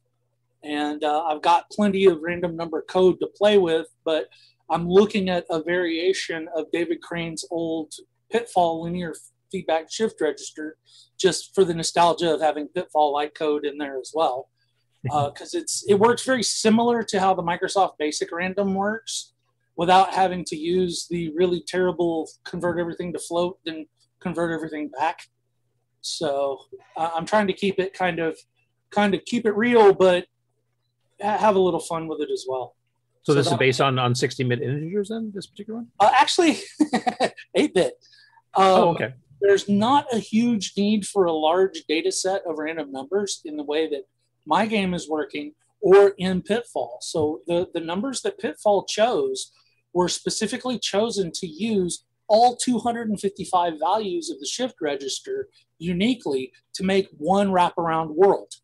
So all 250 uh, 256 or 255 there's no zero there uh, all those screens exist in pitfall and they're each individually generated uh, forward and backward from that shift register and that's all he needed and that's he used every inch of it and got the entire world in 30 something bytes 30 I- 30 to 35 I wonder if that's the same one they used in Rescue on Fractalus though, too. Then because that's also a 255 entry table. And I know that the the uh, maps, like the height depth maps for the Yeah. actual thing, a 16 by 16 grid, is also you know kind of pseudo random, but it always comes out the same.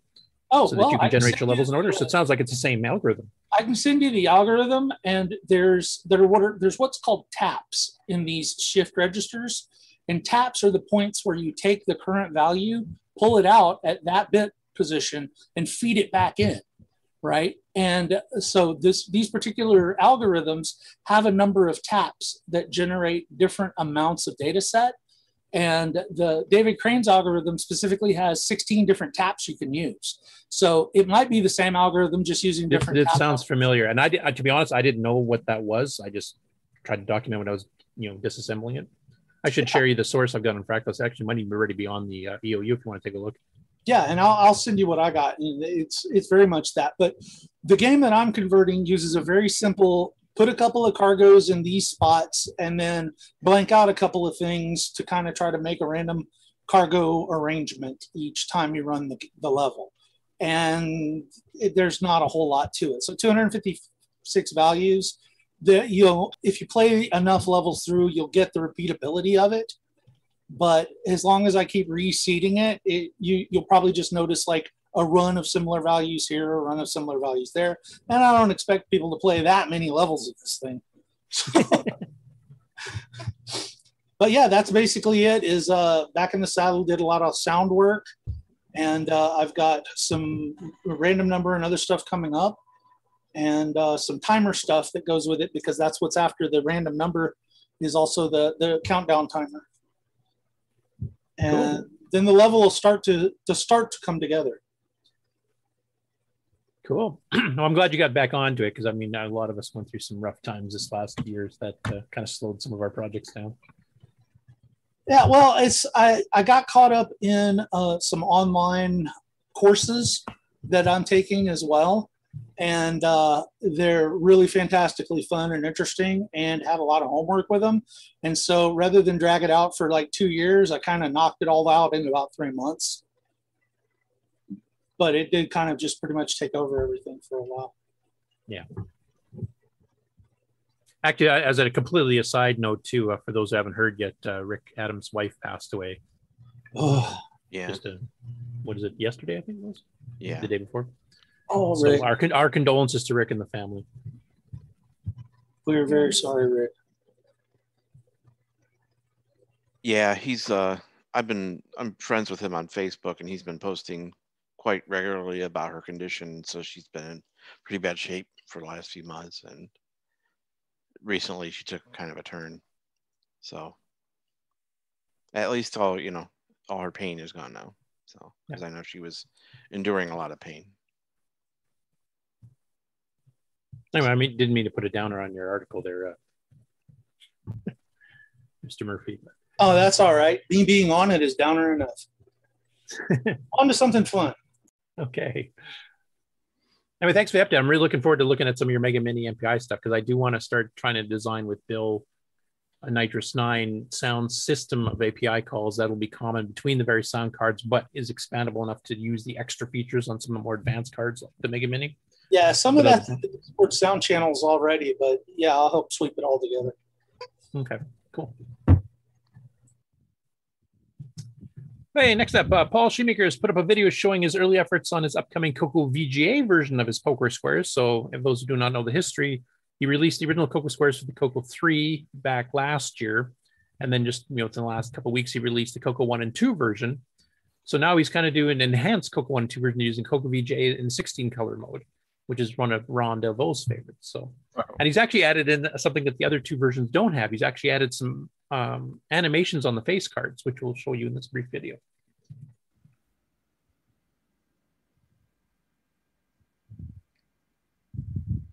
So see that the king is like swinging his sword and talking, and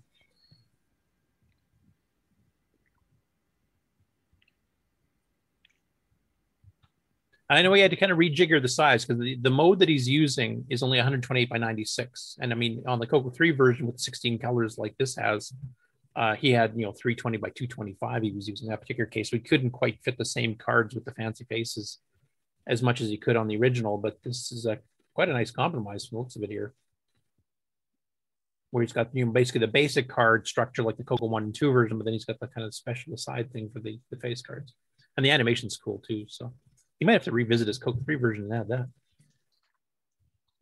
It's an addictive game too. Yeah, I saw that you actually got a royal flush, didn't you? I did, yeah. And you didn't even cheat and like modify the code to do that?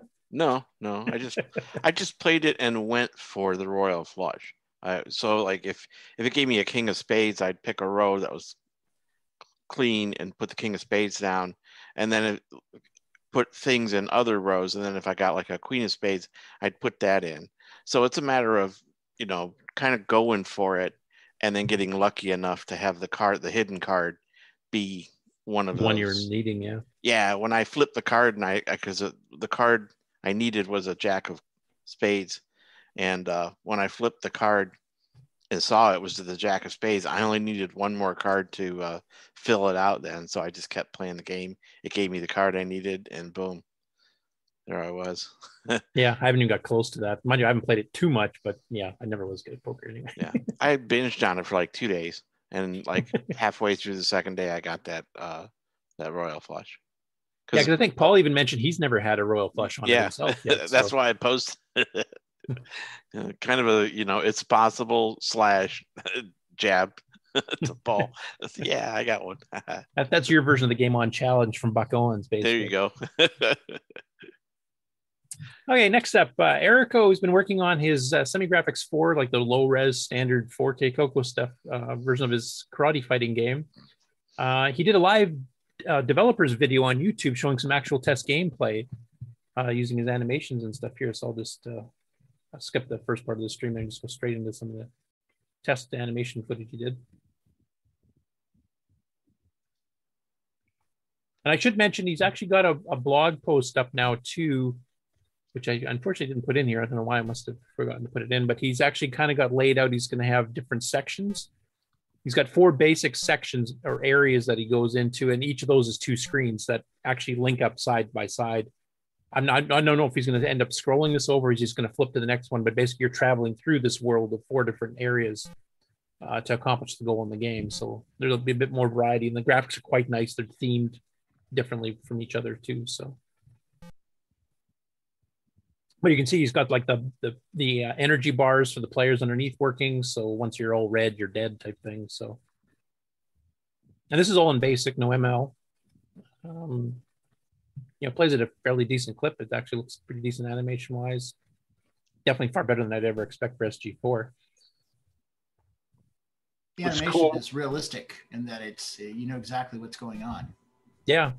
I mean, given the limited Yes. res there, that's amazing. It is. When a body falls, it it, it plops. Yeah, and pretty then it ends up laying on its side. You can actually tell that too. Yeah. I'm considering these graphics are what, like eight pixels by 10 or something like that. That's that's amazing. The old Atari should have had graphics this good. Yeah, he's falling on his side. You can see his one leg tucked in type thing. It's it's amazing how much the human mind can extrapolate that into higher res than it really is. Yeah. That's what I was just thinking. And as we mentioned last week, he actually got featured on a retro magazine in Brazil. Uh, on the cover, actually, is one of the cover stories. Not not the main one, but one of the cover stories for this this game in progress. So, you know, kudos to him. That should keep his interest going, right? Yeah. Next up, I mentioned earlier when I was talking to John, so actually I'm kind of remembering this. Um, Cuthbert Dragon, who who had done all these ones, and he's using real hardware, real dragons filmed on real TVs, so you get to see some of the sun glare from his blinds behind him and stuff here too. Uh, but he kind of cleans up his page once every couple months for some reason. He just goes and wipes all his videos out, and then he redoes them again, and then he wipes them out again, and then he redoes them again. And sometimes he was doing themes where he's doing pairs of games that are kind of related to each other. Now he seems to be back to the single. Um, so he's got a, a bunch of them up he's put up here in the last week that you can see here, including a few that I had not seen before, which is kind of cool because he seems to have some of the more obscure ones. Now, there's one in specific I wanted to show John because it was the uh, semi graphics version of Qbert, since that was our game from this last week with Pyramix called Pogo Joe. So I thought I'd show a little bit of that for people who have not seen it.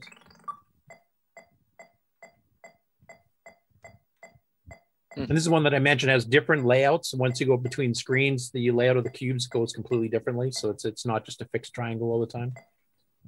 And you notice there's a lot of like one way dead ends and stuff too, which is gets very dangerous. I sure hope they don't have a death square.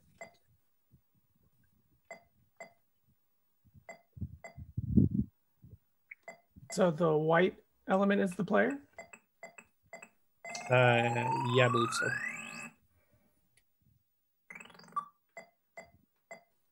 Green. Agree? Okay. Yeah. I haven't actually played this yet. I've just seen videos of it. So one one of these days when I get that far in my games page, I'll have to try it out. But one of the better looking uh, Semi Graphics 24 arcade ports, I think.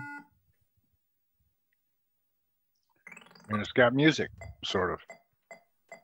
Yeah, a little bit of uh, decent sound. I mean, the, the, the basic sound when you're playing is pretty simple, but uh, the animations are pretty good. I mean, they're obviously different. You couldn't do a Qbert style pointy nose, etc., on semi graphics because your pixels are so wide. But using the spring motive actually works pretty good.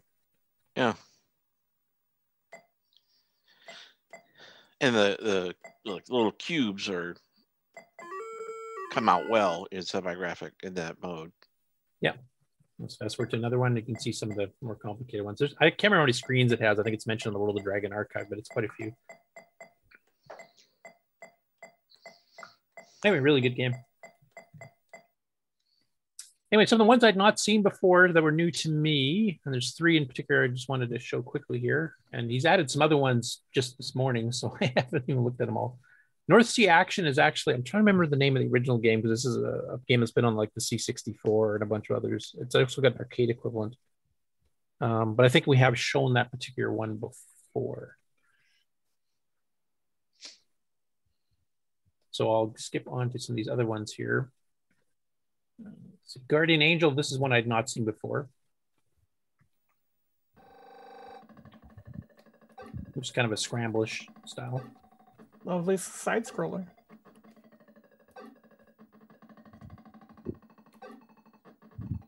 Kind of I've seen at least- of um, uh, Polaris. Yeah.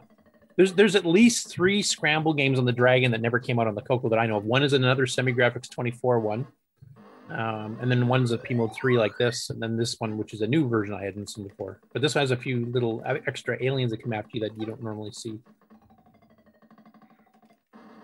And you got a refueling thing there. That's different than scramble. Normally you shoot the fuel pod. There you have to actually go on down and get your fuel. Oh, a la like Gravitar. Yeah. So it's, it's a nice combo of a couple of arcade games kind of mixed into one. So it's a pretty pretty unique experience.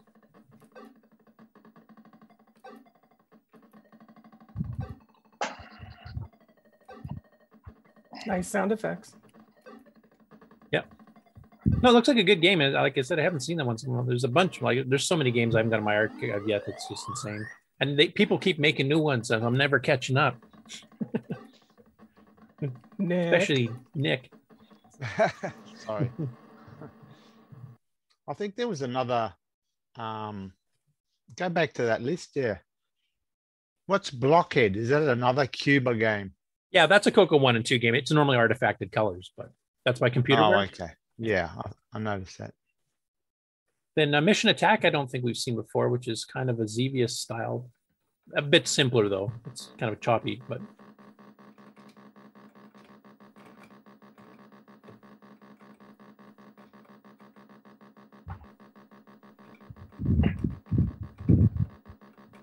At least Nick, Nick named his new game starting with a Z, so you've got some time.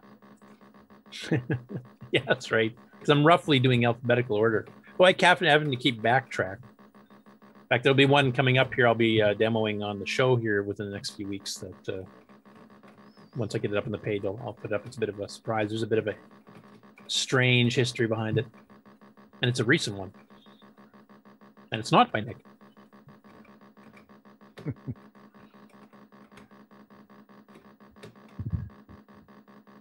like I said, this is a bit of a simpler one, uh, and you know the graphics are a bit coarser. They're not, it's not smooth, but still, it's a new Xevious style clone where you shoot ships and stuff that I've never seen before. And then the last one that I wanted to show was Laser Run. This one's in basic, I believe, so it kind of reminds me of the Illustrated Memory Banks um, game that was quite similar. I'm trying to remember the name of the stupid thing. By Fred Scerbo, I believe. And apparently it's not going to load, so maybe I won't show you. Oh, there we go.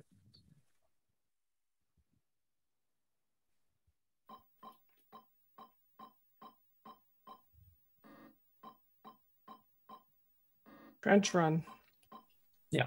Advanced Star Trench Warfare. That was the name of the P Mode 4 artifact one that uh, Rainbow had a mini version of it published in the August 82 edition, I think. And then they actually, uh, I, Illustrated Memory Bank sold it as a commercial game in the very early days of the Coco when you could still get away with selling basic games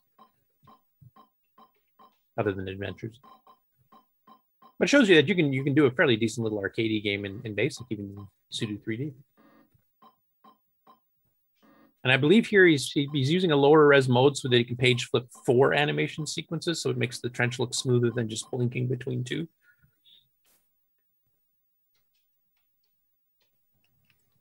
You can sort of see get put being used for the spaceship. Yeah. Use the force, Luke. Use the force. No bigger than a womp rat. Oh, I thought he said farce. Oh, that's what I've been doing all these years. But the womp rats don't shoot back. So anyway, like I said, there's there's a ton of games he's covered here. Some of these are Coco ports, you know, usually the P Mode 3 because they didn't have artifacting. Quite a few semi-graphics games like Star Swoop, which we've shown before, uh, Star Defense, Cop to Snatch, which is a scramble clone in semi-graphics 24. Uh, and then some, you know, the Coco ones like Ghost Attack, which is basically Pack Attack renamed for the Dragon Market. But quite a, quite a few interesting ones in there.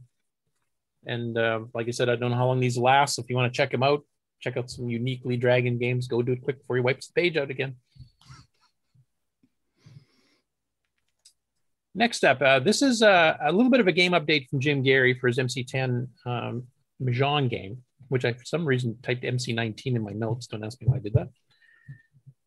Uh, but basically, what he's done here is he's changed the sound a little bit, and he's actually got a bit of a question for people that are trying the game out here to see if, if this is a good idea or not. So he's done a slight tweak. It now beeps when you select, and then when you match. That's that's fine. That just makes it a, a bit of an audio cue that you've clicked on something. But But he also has the two sounds now are in a continuous rising tone based on the number of tiles.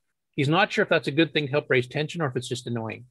So he's asking for some feedback um, on the comments on the YouTube there if you want to tell him if he should leave the tones consistent or should they keep going up in pitch as you're pulling tiles off. So I'll play a little bit just to kind of hear. It's it's very brief sound, but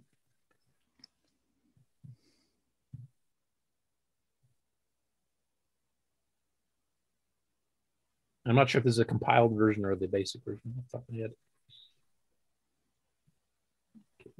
Something here. There you go. So you can hear that the tone went up slightly as you selected the, the next tile. And basically it just keeps increasing in frequency as you go through. So he's wondering, should it be a consistent thing where it's just a single beep of a fixed tone every time you select and every time you take a pair off? Or does it does it add to the tension of the game at all that he's going up in pitch? So if you have any feed, feedback thoughts on that, please uh, give him a comment on his YouTube page. Next up, um, Brendan Donaghy has received his copy of Sheldon McDonald's, and we've covered his Treasure Island Defense here. Um, he's actually selling the um, Game Master cartridge version of it, and it's a Coco VGA enhanced game. So this is, uh, as as Brendan mentions, for me, this is very satisfying set of first all in one package. The first ROM pack ever to take advantage of the Coco VGA. The first complete game to take advantage of the Coco VGA VG616 color mode. Um, and then also the first Coco cartridge game using the GMC for background music. Uh, there was another one uh, by uh, who's doing the um, Circe's Island. Trying to remember the. It's not Ciaran. It's um, shoot. Steve Bamford. Right, Bamford. Right. Some guy who did Flagon Bird, I believe. So he's been working on right. one, but it's not ready yet. So, but I thought the, the design of the cartridge is quite cool. He's even got a carrying case that's included with the 3D printed here on the right hand side. You can see here, and then the cartridge slides into that. So instead of having a cardboard box, you actually have a solid plastic case, which is kind of cool. And then he's done quite a unique case design here with all the you know, you know lines and grip parts here, and, and then of course the stickers and stuff on it. So it's it's not a standard Tandy cartridge. We've had a few unique cartridge designs in the past. Uh, one that strikes me off the top of my head is John Strong's um, Bomb Threat, which is kind of a minefield style game where you actually you know the little thumb grips on the sides to pull the cartridge out because in Tandy just had a little you know, indentation if they had anything at all. Uh, but he actually made them shape like little bombs, you know, to kind of fit the uh, the theme of the game. And this one actually has a quite a radically different design. And uh, the, so that's basically a picture of what you get. You get the uh, cartridge case holder, you get the cartridge itself, you get the little color manual. And there's a screenshot of the game in action running Coco VGA on a Coco 1 it's uh, 128 by 96 16 color graphics it is you know sound effects and, and music and stuff in the background based on the gmc he's got a psg version in the works too um, which I, I think is already working i don't know if he's selling It that is. yet It is. okay Yeah, he, he is starting to sell the PSG version. okay cool It is a lot of fun. And by the way, that little card's ma- uh, laminated and it fits in the program pack holder. Yeah, the instruction sheet is dual sided laminated. It's also um, for young eyes. Yeah. bold print is that what we're talking about here no, we're talking about tiny print. but if you take a picture of it, you can look at it really easy. Yeah, I've just got the outside here, so I can't see that. But no, it's, it's really cool. We're seeing, uh, you know, we've we've seen a resurgence of cartridges ever since uh, John Linville kind of came up with getting the uh, plastic molded ones, and then some other people have also done the uh, 3D printed ones in the past too. So we've seen a resurgence of, of, of cases for um, games and stuff being a collector's item versus just getting a digital download or a disc version or something like that. And uh, it, it's nice seeing some original designs coming here that are going way above and beyond what was on you know any of the standard Tandy ones, and also now adding the extra hardware like sound cards, et cetera, so you can actually enhance the game far beyond what you would have done on the Coco anyway, unless you added a multi pack and a sound speech pack, which are pretty rare items these days, and most people can't get that. And of course, these sound chips are set up in such a way that if you do happen to have a multi pack, you know, one of Ed's or one of the commercial ones from days gone by, you can actually have those cards in the multi pack and other games from disc or cassette theoretically can access them and actually generate the sound through them too. So I mean, it's actually a hardware enhancement card as well as game. It works. Sorry, what was that? It's not theoretical. It does work. You can use them as sound cards as long as you don't boot from that slot. Cool.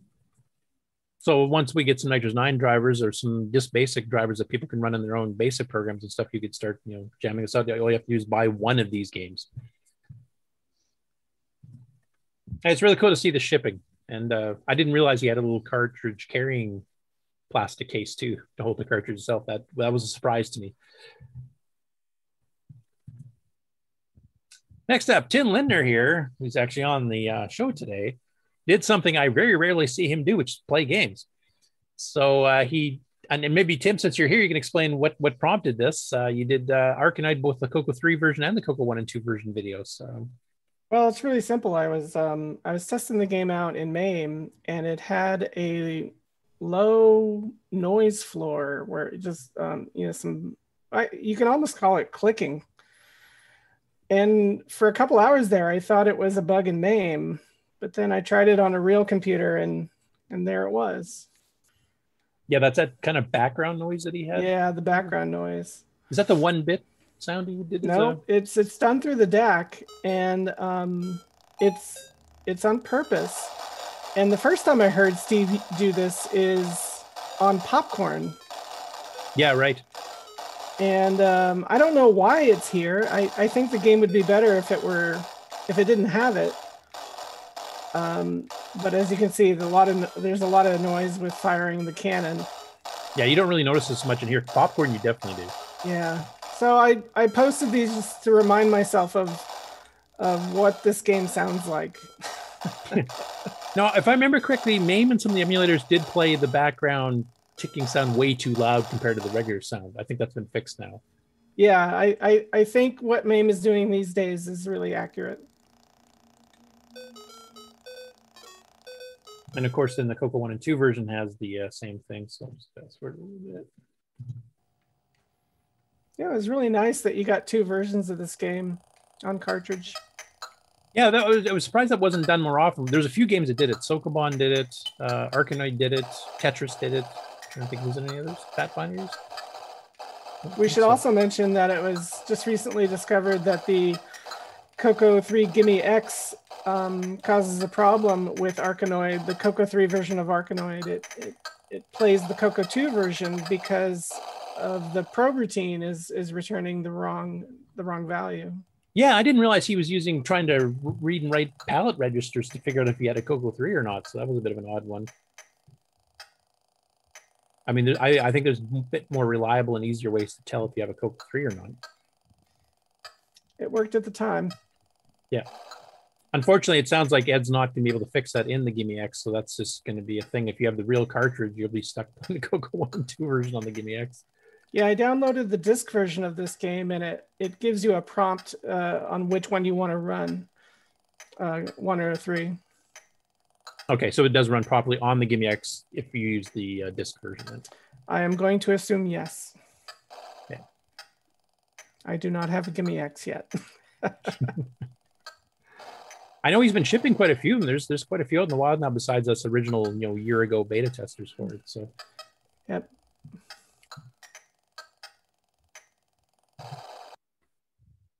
Next up, um, raw footage of Poltergeist for the TRS-80 color computer. Now, this is a channel I'd never heard of before, though it's apparently fairly popular because it has over 18,000 subscribers, and it's uh, called Water Cooler Films. And they have a podcast of their own, which is basically called BMF, which stands for Bad Movie Fiends. And basically, they try to hunt down, you know, crappy movies or movies that are a bit more or less known. And then they've got some side podcasts that they also do that seem to cover like video games related to these these movies, or you know, there's some other sub subjects basically, but it's based on around that main theme of, of, movies and doing reviews of them. And the the subdivision of it that this one is is called "Take Me to Your Leaderboard," which I thought was a kind of a cool name. Um, and basically, it's just raw footage of playing Poltergeist itself. So I won't play that because we've we've seen Poltergeist played like dozens of times on the channel already. But it's kind of an interesting concept. Uh, speaking of that rattling noise in the background, um, it's it's kind of an interesting concept that they've got here that they're actually doing um, a movie based podcast for reviewing movies, kind of like Mystery Science Theater 3000 type thing, but they've got this little side thing that if there's any video games based in movies, they actually will throw that in as part of the podcast. That's kind of an interesting approach. They're not a video game podcast per se; they're a movie podcast. They happen to be incorporating the video game side of things. Um, so it's a pretty interesting one. I have never watched any of their episodes. I just found that this morning, so I haven't had a chance to even try to see if I've seen anything. I don't know if the Poltergeist episode's even up yet. I haven't gone through their list of all their different uh, movies that they've covered so far. They're you know 100 plus episodes in. Um, but I did put some links in in the notes which Mark will post as well for the link to their podcast page. And they also have a Patreon page that you can get some extra features if you give them a you know a few bucks a month. I think five five tiers, whatever. So if you're interested in movies as well as video games, that might be a podcast for you to try. And I'd, I'd never heard of it before and just happened to find it because it had Poltergeist it. And the last one here is their um, their main one, Bad Movie Fiends. So this is kind of some examples here. It's also you know available on iTunes, etc. Here too. Uh, you can see some of the different, like episode 177 of the BMF Cast Extra. This is episode 38 of the Variety Hour. So they've got a bunch of different sub podcasts based on the same things there. And I did take a quick look, and I don't think I saw anything of Poltergeist yet. So I'm assuming that footage is for an upcoming episode. So I'll keep an eye out for it, and then we'll see what that's all about. But like I said, if you're into movies and you're into video games and you're into video games based on movies, it might be a good podcast to check out. And that's all I had for the Game On News. Yay. Is Mark around or? Yeah, I'm, I'm up. I'm up. I'm up. I'm up. yeah, can you wake up Nick while you're at it too, or um? Newsy, newsy. so, do we want to go straight into the news, or did you want a commercial break first? What do you want to do? Uh, it's been uh, about an hour since the last commercial break, so. And now, this message. Hi, it's Curtis Boyle, part of the uh, Coco Talk crew of people. Hey everybody, this is Bill Noble, co-author of NitrOS-9. You are listening to Coco Talk Live, the leading live Coco Talk show. Good day, mates. This is Nick Marentes, author of such color computer titles as Donut Disaster, Rupert Rhymes, and Rockstar Pilot. And I am here today to tell you about the world's most fabulous operating system, OS 9. OS 9 and its current incarnation, NitrOS-9, is the most advanced operating system ever created. And what makes it so good? Ease of use. I find OS 9 so incredibly intuitive that I haven't once cracked open the user manual. And yet I've been able to create such incredible games faster than the time it takes to sing Waltzing Matilda. Using OS 9, I expect my next game, Funstar, will be done this weekend and distributed exclusively on ROM cartridge. OS 9 forever. Any resemblance to actual events to persons living or dead is purely coincidental. Hi, this is Max Jackson live from Coco Fest. And you listen to The Real Game, Steve Strow. We're traveling through a dimension both of sound and ideas. We're at a place where the mind can comprehend and devise a solar radio, a wireless transmitter, measure time and light. 65 electronic projects brought to reality with this science fair kit. Astonishing? Perhaps. But you can find it for Christmas for $17.95 in a place that's known as Radio Shack. Radios, stereos, recorders, everything in sound.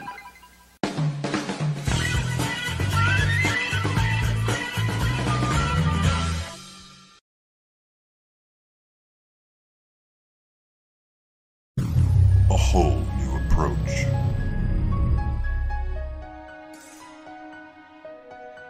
Faster than ever.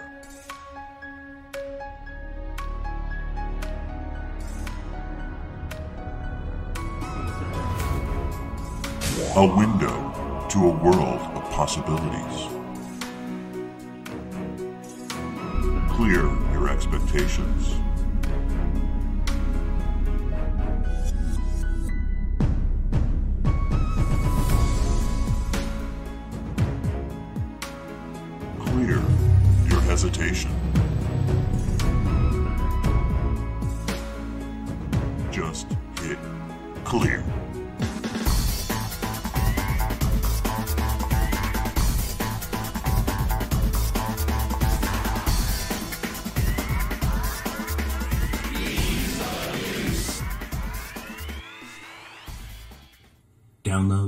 Download EOU today at lcurtisboyle.com. Hi, this is Sean Wheatley, and you're listening to Coco Talk with the original gamer, Stevie Strow. From around the world, what you need to know. Get caught up on news with L. Curtis Boyle. And now a Muppet News Flash. All right. Take it away, Curtis. Shall do. I'll make a quick mention that's not in my news notes here, um, because Boat did tell me about it, and I forgot to throw it in there because I was kind of rushed this morning. Um, but on that uh, weekly podcast that him and uh, RMC guy Neil from the UK do called This Week in Retro, one of the discussion topics they had recently on the latest episode is on uh, the fact that the MiSTer actually has some commercial cores as well as the freebie ones. Like there's a free Coco one and two core, for example, that Dave Shadoff in our um, Discord actually is one of the people that's involved with that. But they were going through like what are some of the ones that are you know, you might have to pay a few bucks to help the developer along type thing that are worth it. And Boat had mentioned specifically that Roger Taylor's Coco 3 core was one of the ones that he deemed as worth it. Because basically if you join his thing for one month for five dollars, you can get the core. So it's, it's a nice cheap way to get a, a Coco 3 core on your MiSTer that's quite compatible. So I wanted to mention that first. Or forgot. Again, Okay, so first up, Henry Reitfeld put up a video uh, showing his Coco 3 surfing the web through Action Retro's FrogFind search engine, which is made for vintage computers. And we kind of, uh, there's been a lot of you know discussion about this because they had a lot of you know old Macs and you know, older Amigas and stuff like that running really old browsers. Now the modern web has been so changed and it's got so much advanced features on it that trying to use an old browser on it pretty well just doesn't work. You can't do anything. So the way FrogFind works is that it, it actually will read the page itself onto its own little server and then parse out all the crap and then basically just present you know the raw text basically so it strips ads like if you want to do really fast news this is actually quite a nice way to do it and the nice thing is that because it strips it down to the text level you can now log into it using a links browser uh, you know from any you know unix or linux system and then you can use a vt100 compatible terminal program to log into links from the coco and that's kind of what uh, Henry did here. So he's showing this. I think he's using vTerm, which is Tim Kunz, Tim Cancel's uh, VT100 emulator that he had commercially available back in the late 80s. Um, there's other ones too that are also worked by KBCom, um, Buddy Kuntz in, uh, uh, OS 9, NitrOS-9, and I think some of the ANSI ones are fairly close. So you might be able to use like a NetMate or a Twilight Terminal or something like that as well. But anyway, here's uh, actually just doing some uh, a little sample of actually logging into the web, today's web, using a Coco 3 via that engine. So using FrogFind the search engine for vintage computers.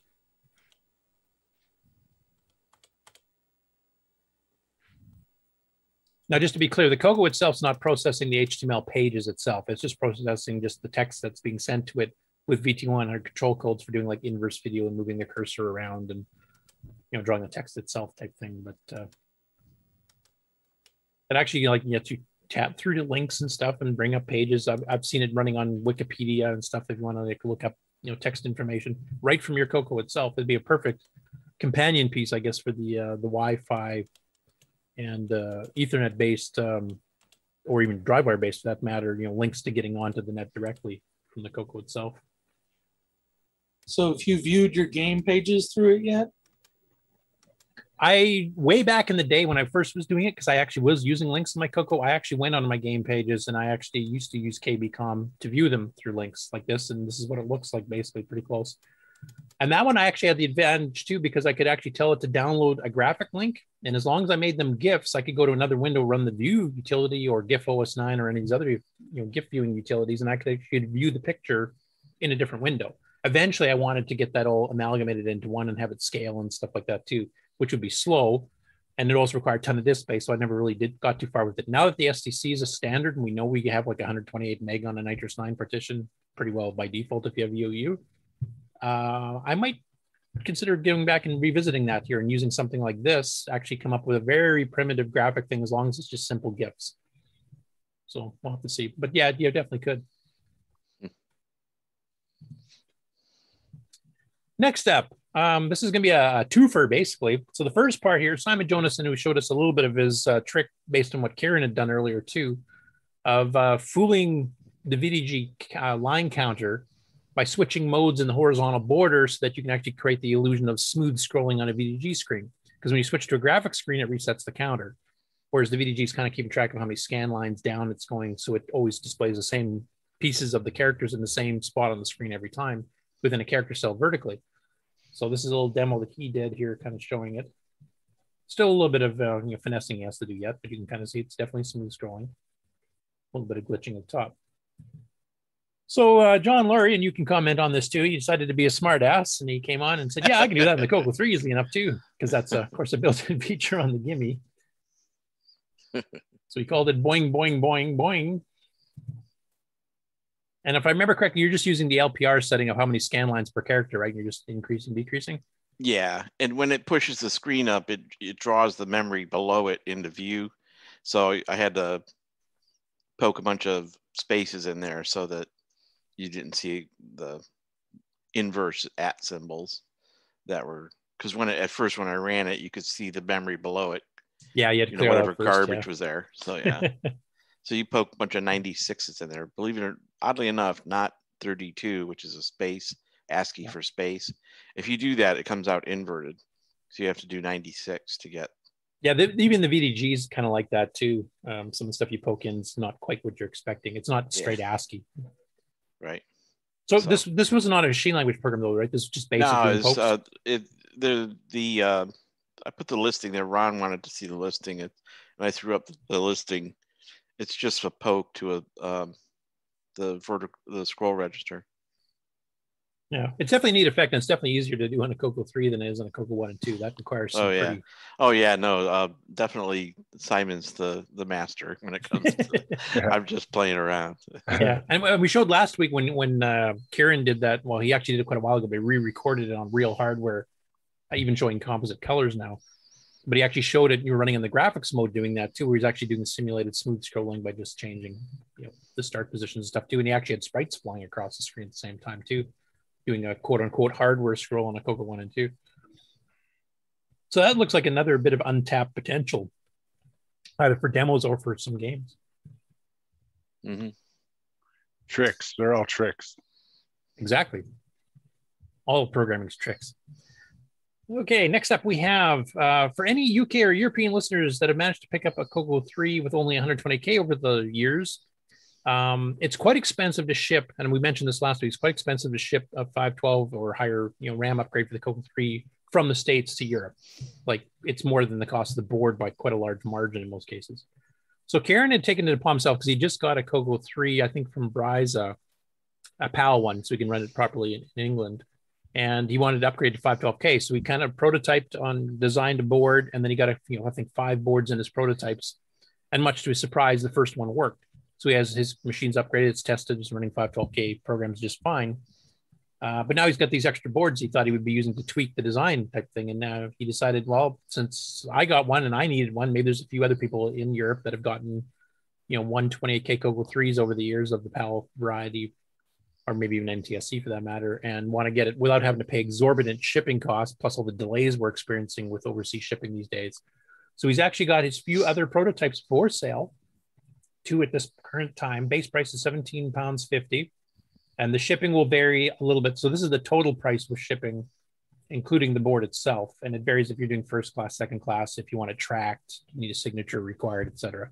But it's definitely a lot cheaper. It would cost that much just to ship a board from the states, if not more, um, plus the board itself. So this would literally be about half the cost of what you'd have to pay to ship like a Triad Plus or is any Boomerang E2 still kicking around, or even some of uh, Ed Snyder's new two and eight meg boards. So. Um, I didn't even realize he had this for sale page here. I don't know how I missed it, but he's actually selling his dungeons for the Dragon and Tandy Coco here with you know a custom cassette and the cassette, uh, you know, um, what do you call it? The folded part inside there with the directions and nice color cover and stuff on it too. So The J card. yes, that's it. Thank you. I should Yeah, know bought- that we used to make them those at work. years ago. They're cool.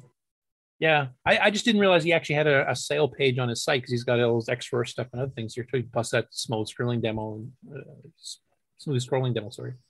Um, so I didn't even know I had that, but that's kind of neat. He's got that. I can now refer people to it if they want to order dungeons or anything else that he's got going.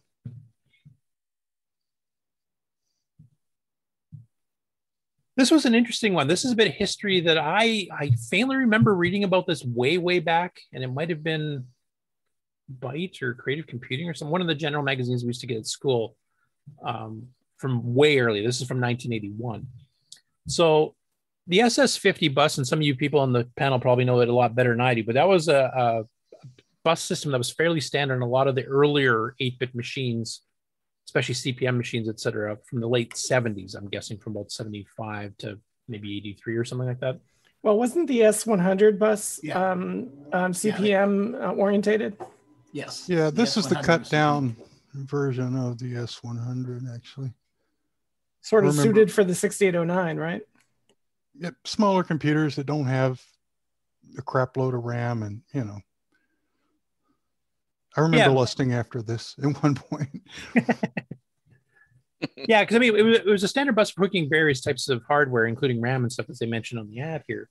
But if you think back into into the time this was out, which was in '81, which is you know within six to eight months of when the the Coco One was released, Tandy was only selling machines of four and 16k and extended basic, and that's it. There was no disk drives. There wouldn't be disk drives for another year.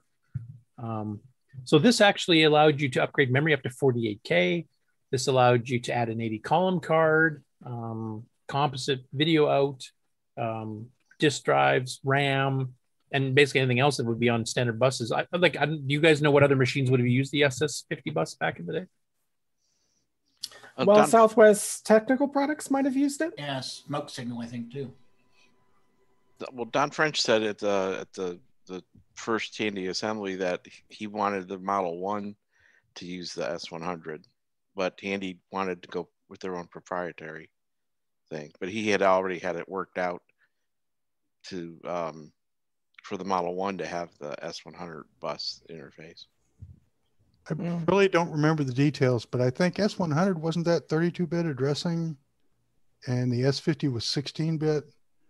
I have no idea. I, I think that's what was going on. I remember reading in the early 68 Micro magazine that when the rumors uh, were circulating that Tandy was working on a 6809 computer, some people thought it would be an, an S50 uh, bus system. Oh, okay. So that, that's a pretty interesting bit of history because this is what the Coco could have gone in this direction, other than what you know Tandy did. And at this point, there was no multi-pack interface or anything else. They did have a seven-slot thing you could plug into this to plug in seven additional cards. And like I said, you could do RAM, RS-232, video, all kinds of things. So it basically was, you know, the SS50 version of a multi-pack. Um, and of course, this is back when the Coco was very primitive, 416K RAM, extended basic, no disk drive, just cassette. So this would have been pretty cool, especially for the serious hobbyists, because there was quite a few people, and I have read some of the older 68 microjournal stuff. Um, the original uh, color computers were 4 and 16k because the um, the video terminals uh, were 4 and 16k they were only 4 or 16k the the terminals that the color computer were based on essentially Yeah, the The video video text? yeah the Read terminal came text. first and then tandy said you know we'd like to take this uh, you know in another direction and sell our own terminal and Agvision was like, sure, fine, whatever. Just we just need a cheap terminal to sell to our customers. Whatever you do with it is fine.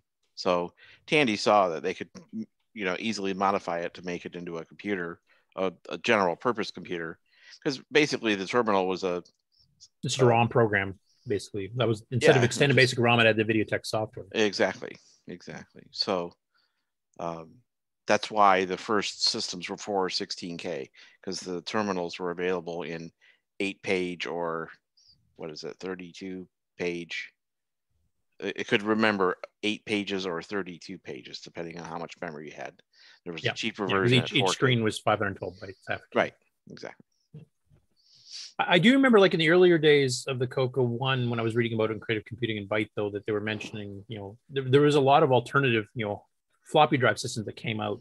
There's two or three at least competing ones before Tandy's came out. Of course, since Tandy was selling in six thousand stores, that obviously took over, and they definitely weren't the best of the bunch. so it, it definitely shows that you know this could have been a direction that it went if Tandy had you know just not designed their own own things off the bat you know kind of gone their own route Or took too long to bring him to market. Well, they Well, they just about took- did with the floppy drive because I mean, floppy drives had been out from other people for a year at least before Tandy's mm-hmm. came out. Not just not just SS50 bus, which had their own too, but just native to the Coco. Apple II drives were out in 78. So, yeah. Yeah, because I remember they were selling 40 track double sided drive support built in.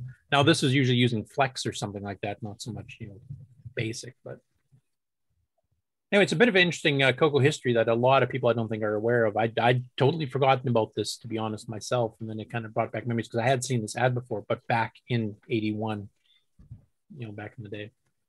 I never never saw this until just now. Yeah. Well, this this never appeared in any of the Coco magazines because the Coco magazines had just barely started as two page newsletters at this point. Yeah. Uh, next up, Riz Thomas uh, on Facebook. He did a composite upgrade to his Coco Tube based on Alan of AC's 8 Bit Zone's uh, video design that we've highlighted uh, a few months back. And uh, he actually took some before and after pictures to show the improvement. So here's the original RF modulator on the left top and the modified for composite AV out on the left bottom. And then he's got the original RF out picture signal and then the one on the bottom. So you can see it's definitely a lot more readable. I can also see his phase is opposite between the two here too. So his red blue is going to be reversed for a game. And then you can see the uh, ones here with both color sets just to show the, the different color burst phase settings there. But it's definitely clearer. I mean, you can see that on the left ones, the, the word high score and the numbers are a little bit fuzzy. It's a lot crisper and clearer on the right. So definitely made a big improvement. So kudos to. Riz for actually installing it and kudos to AC for releasing the design. We got yeah. Is there any buzzing noise in the background on that one? No. Nope, nope. That one's nice and clear. Yeah. Well, it does have that did it did it did it did it did it sound, but that's a bit different again. Next up, uh, Catherine Trudell or Trudel. I'm not sure how to pronounce her last name, so my apologies to Catherine if I did that wrong. But she released a couple of unboxing videos or um, unboxing photos, I should say, here for some vintage Tandy equipment for the Coco. So the first one I'll be showing here is the uh, DMP 105 dot matrix printer. And as Ron Klein and others have mentioned, there's been a lot of interest in real printers again lately. You can see what the original price was too. How much are inkjets these days? 50 bucks for full color. This one actually still has a styrofoam packing, even has a dust cover thrown in. And it's still white instead of you know, some weird yellowish plastic. Was Prices it new in subsidized box or the ink, though. What was that, Mark? Oh, the uh, the printers or prices are subsidized by the ink. You know, you, you sell Yeah, nowadays they are, yeah. right, and make it up on the blades. No. But yeah, I'm wondering if this had never been seen the light of day because that is white.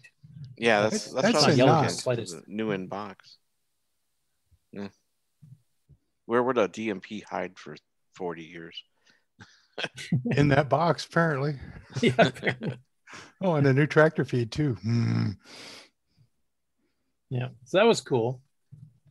And then she followed that up We used to have one of those. with a multi pack. Now, this is a box. I don't remember seeing too many with all these different languages thrown on it. So this must be an Intertan one, I'm guessing. Unless What one of you guys that lives in the States, did you guys have like French and Spanish and German and No. English? Oh no, no. Wow. No. English. That's it. Because even the Canadian ones, we had English and French. That was it. We did not have multi language. This might be a European one for all I know. Right. And you, they probably had to, didn't they have that law where you had to have French on everything in Quebec? We still do have that law. Because we are officially a bilingual country. including the graffiti. Yeah. Cannon each All hand. the painted trains you know, on the side that we have English and French for. No, I'm just kidding. It's interesting that the English uh, is uh, the American spelling, but then all the others look. Then they yeah, switch. with the OR versus the uh, couleur Yeah, or clear or that's that's, that's funny. farb computer. Does that mean color? I'm not sure what the heck that is. I do like it. It's a multi-pack schnitzel, though. That makes me hungry. um, but this one's even got the manual still in the plastic. Styrofoam mounts. Yeah. And it's one of the newer ones, the smaller, slimmer ones that they did later on. Um, 3124s, I think. I wonder if it's. Yeah, probably not the version. rare A model, which actually had the Coco 3 upgrade pre-done by Tandy. That was pretty. You had to be special to find those. Right. And you can see how much whiter it is in the Coco 3. Yeah. The where That's the Coco 3 is actually not in bad shape. nitrogen. Yeah, maybe frozen nitrogen. And loaded it right up. And of course, she's got one game in there, Clowns and Balloons, but she has logo, so she has one language there, EdTasm for machine language, and then a Coco SDC. So Already out of slots. yeah. David Ladd's right. We need a 16 slot MPI. So I don't know if Dave's still on the call there. I was hoping you'd pipe up on that one. And the ability to plug another 16 slot into the lat into the 16th Yeah. slot of the first one. The See, the SS expander. So what was that? The Ladd expander. Yeah. There you go. But you can see where the SS50 bus was going back in 81. They already had seven slots right out the hop. You know, they were prepared for this. Uh, the Apple IIs had seven slots plus their language card, so yeah, it's precedence. Yeah, and they actually had a, a built-in command in basic to boot a port, like PR number and then the port number you wanted to drive with. I think floppy drive was Yeah. usually six, wasn't it? Yeah, usually in six, but it could be other places too. Now, if Yeah. only they had a CPU with enough horsepower to use them. Hey, they made a 6809 card. I, I have a clone of one. Yep, I know it's nine too. Next up, we have 8 Bits in the Basement, our Irish friend living in France, I believe. Um, so he hasn't done a hardware video in a while here, so this was kind of cool. So he took Mark J. Blair's Coco One Two Three uh, cartridge PCB, which is a way to basically just get this little card, you install the ROMs and stuff on it. So we decided to make a little video here showing uh, PCB, how the pieces work. In fact, it's got a couple different sizes of ROMs. You can put the sockets on if you want a 24, 28 pin, etc. And then he does some, you know, explanation of how it works, um, how the auto start pin works, which I know Nick Marentes has had tremendous fun with lately, and Mr. Dave, I believe, as well. And then he goes installing a few specific things on it, um, including like some game cartridges just to show how it works with games. So he's got Firefall, for example. I think he did one or two others. And then he goes into putting it in HDB DOS with DriveWire support, so he actually can load in stuff from directly from there. And then he goes a step further because he's not done yet, and he actually puts in that cartridge built into the Coco itself, freeing up the cartridge port itself for any other cards. So the whole thing fits inside the case. And he actually, since he has HDB DOS there, he can actually like load stuff off DriveWire directly.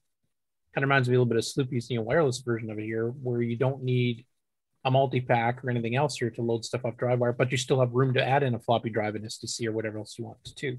So it's a fairly interesting hardware project there. Um, kind of going a little bit above and beyond. Of course, you're seeing PAL colors for sale now. So it's a it's a pretty cool video. I would definitely uh, recommend, especially you hardware types there, to go make some comments on his video because I mean most of the stuff's way over my head. But it's a, a very well done, you know, internal case mod here that leaves your slot free but gives you the HDB DOS and DriveWire access built right into the Coco itself. Next up, and he, Rocky Hill, the guy who put the video up we saw last week and had a huge discussion on on creating a duplicate Coco 2 motherboard. Um, where you can just swap the put the parts in, not swap, but put the parts in and, and get it up and running if you have a cracked circuit board or whatever. And we and he's been going through and testing it. Now he did some testing we showed last week, and he did two separate little videos here to test out a couple other peripherals. So the first one he already did was to test the cassette board. Now he did have some problems with IO errors. He's not sure if this is related to his um, circuitry, though I don't think so. I think it's more how he created the WAV file that's playing across. And he was trying to load Bird Attack by Tom Mix, and he took a couple tries, and it kept IO erroring near the end of it. But it looks like he got enough of it loaded in. It actually did run. Now he is having problems where he's not getting the color burst. He's not getting the artifact colors going. And I know his video signal's been a bit crotchy looking, you know, from the start here on the RF. So he's got a few bits he's got to try to figure out there. But basically, I mean, the port itself works. He also used this as an opportunity to try the joystick port because the game works with joystick and that works. You can fire, move left, right, and everything else works fine. So that part of his circuitry is fine as well. And then he did a second little video here to show testing the serial port, the Bitbanger. So he goes through and he goes through a bit of an explanation of you know how it's supposed to work and blah blah blah. And then he ends up using LList, uh, which is a you know list to a serial printer built into BASIC itself to send it over to the PC, you can monitor it in the terminal program, setting up for the same parameters the printer defaults to, which I think was one 8-bit word length, uh, one or two stop bits, I can't remember, no parity, 600 baud. Does the L list on the Coco itself here, which then should send it to zero printer. And then when he goes over here, you can actually see it that setting at 600 baud. tested, I think. So it's everything working. I can So the Bitbanger is working on this uh, on the board. totally you know new Coco 2 motherboard as well. So we were trying to get him on for this week. He's uh, he was actually away and couldn't couldn't do it this week. So we're planning on having him on next week. So if any of you guys have any questions on his Coco 2 motherboard design, or maybe some further things, like one thing I I thought of uh, during this week was uh, one thing since we have a working functioning Coco 2 duplicate motherboard now that we can mass produce or even you know just produce in small batches you could also change it a little bit to say have the coco vga pre-installed as part of the motherboard instead of having all these little satellite boards and stuff. And then you know maybe we could even 3d print a case or something to you know have the cables coming out directly or whatever. And then you could actually purchase a coco one or two equivalent coco vga built in as a system. New in the And- box. yeah and maybe throw in a gmc or you know, you know some other uh, sound card or something else. You could actually create a new coco 2 with a lot of these extra features we've been adding over the years built in. Don't forget a real time clock. well, i want one of the coco 3 before the coco 1 2 gets it. Come on.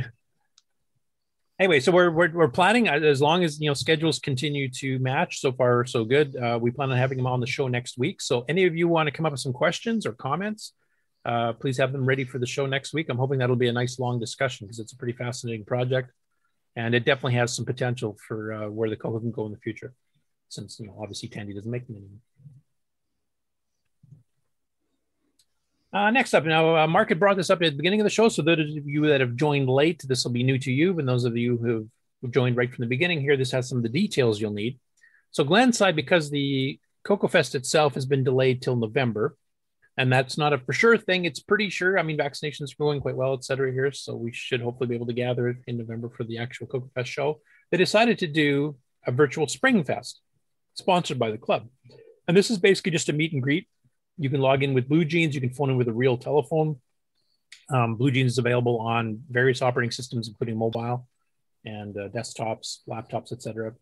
And it's basically just you know pop in, say hi to everybody. It's kind of just a Coco community gathering type thing. Just sitting around, chat for a while. If you can only pop by for five minutes, that's fine. If you want to hang out for the whole thing, that's fine too. And that's happening tonight, starting at 7 p.m. Central Time. I think I had Eastern in my notes, but that's wrong.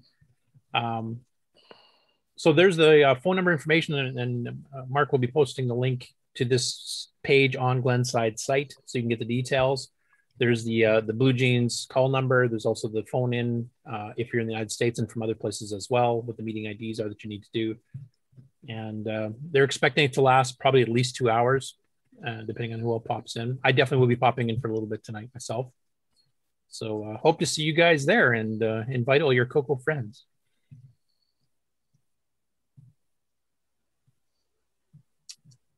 Okay, so next up, we're getting into a couple of MC10 stories. So the first one, Darren Atkinson has released an update to the MCX32 Basic, which is now up to version 3.1, which is basically bug fixes for the most part. Now, his basic, MCX Basic, is basically an enhancement uh, that basically brings the MC10 Basic almost up to extended Basic in a lot of ways. So you get, you know, P mode zero and one, and you can do PCLS and PCOPY and a bunch of other things.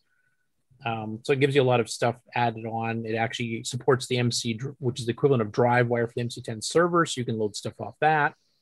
There's just basically a ton of stuff in here. Um, so he's got a list of all the different things that were fixed here. He's also adjusted some things um, for the Alice, which we covered last week when we discovered there were some other Alices besides the standard one, which we I didn't know about.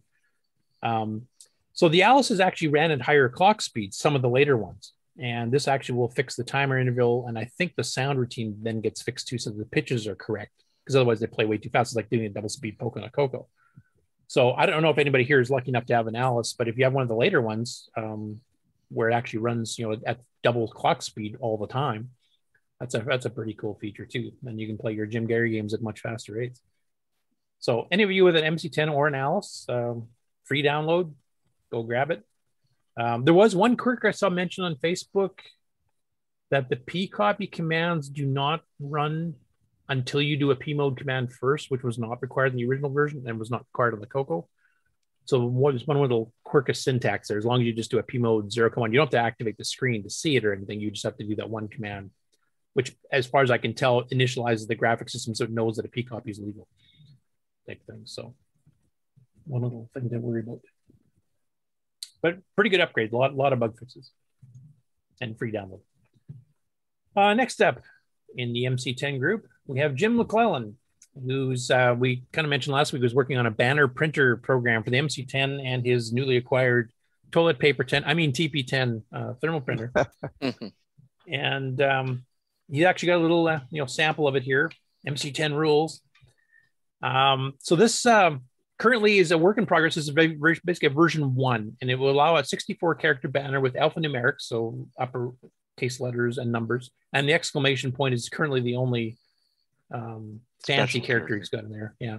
So he'll be adding more as he goes. So what version one was basically just to get it to print text. But then you can make these huge banners that come out, and you know the full width of the paper is the height of the character set, and you can print it as long as you want because it's a continuous roll of paper until you tear it off. It's not like you know dot matrix where it's perforated in the middle or anything like that. So you can make banners, you can hang on your walls, etc. And I remember there used to be tons of these for the uh, the Cocos back in the day. Uh, Al Hartman, I know they used to sell one uh, through the companies that he's worked through back in the early '80s. Um, so I mean that's just one, and then there's Coco three versions of stuff too. So it's nice that the MC10 has a new one here too. There's been a lot of interest in using MC10s, Cocos, etc., with real printers from the day lately. It's kind of weird. I never thought I'd see that again. Anyway, he's got a free download to that. Um, it's a Google Plus link, which I'll let uh, Mark post. I won't bother linking the page here because it's kind of useless to watch it. Already posted. Cool. Next up, we have a few dragon stories, and uh, we'll make a little plug here early that if Ron Delvaux's still on and he's still awake, he's definitely going to like the fourth one. But enough of that teaser. So the first one here, uh, NitrOS-9 native support for the Dragon Plus. We covered the Dragon Plus a little bit last week as well. This is the uh, add-on card that adds 64K of extra RAM. It also adds an 80 column card with composite out. This is examples of the 80 column composite out here. And it actually shows the 64K RAM drive being initialized under NitrOS-9 with 236 sectors free. So that distribution that has full support for the Dragon Plus is now out. You can download it.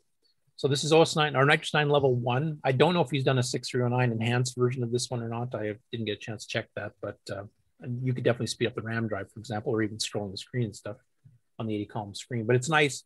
The, the bonus feature of this too is that the Dragon version of OS 9 was a little bit different by default than the Coco one. The Coco one defaulted to the 512 byte 32 by 16, you know, green screen we're all used to, which takes 512 bytes of RAM from the system itself to have the screen. The Dragons kind of poo-pooed that and said, "Ah, who wants to run on that piece of crap screen?" So they basically have their drivers default to running a graphics screen, a 6K graphics screen, P-Mode 4 basically, with a custom graphical character set, and they usually ran it in 42 or 51 column, kind of like if you remember Telewriter or VIP Writer from back in the day, that type of font. But that, of course, eats 6K of, of system RAM. This 80 column screen has its RAM on the Dragon Plus board, so it's actually not included in the Dragon's RAM. So you get 6K back, plus you get an 80 column screen. So this gives you a ton more memory to play with, especially considering level one, you only have 64K for the operating system, your programs, and anything else you're doing, period. That's all you have. So you have a 64K RAM drive for really fast pseudo disk access. So if you have you know commonly used utilities that are you can copy them on the RAM drive and run them straight off there. They're instant loading basically at that point. Plus you get an 80 column screen, plus you get 6K of your system memory back. So it's like a win-win-win all the way around. So that's uh, freely uh, downloadable as well.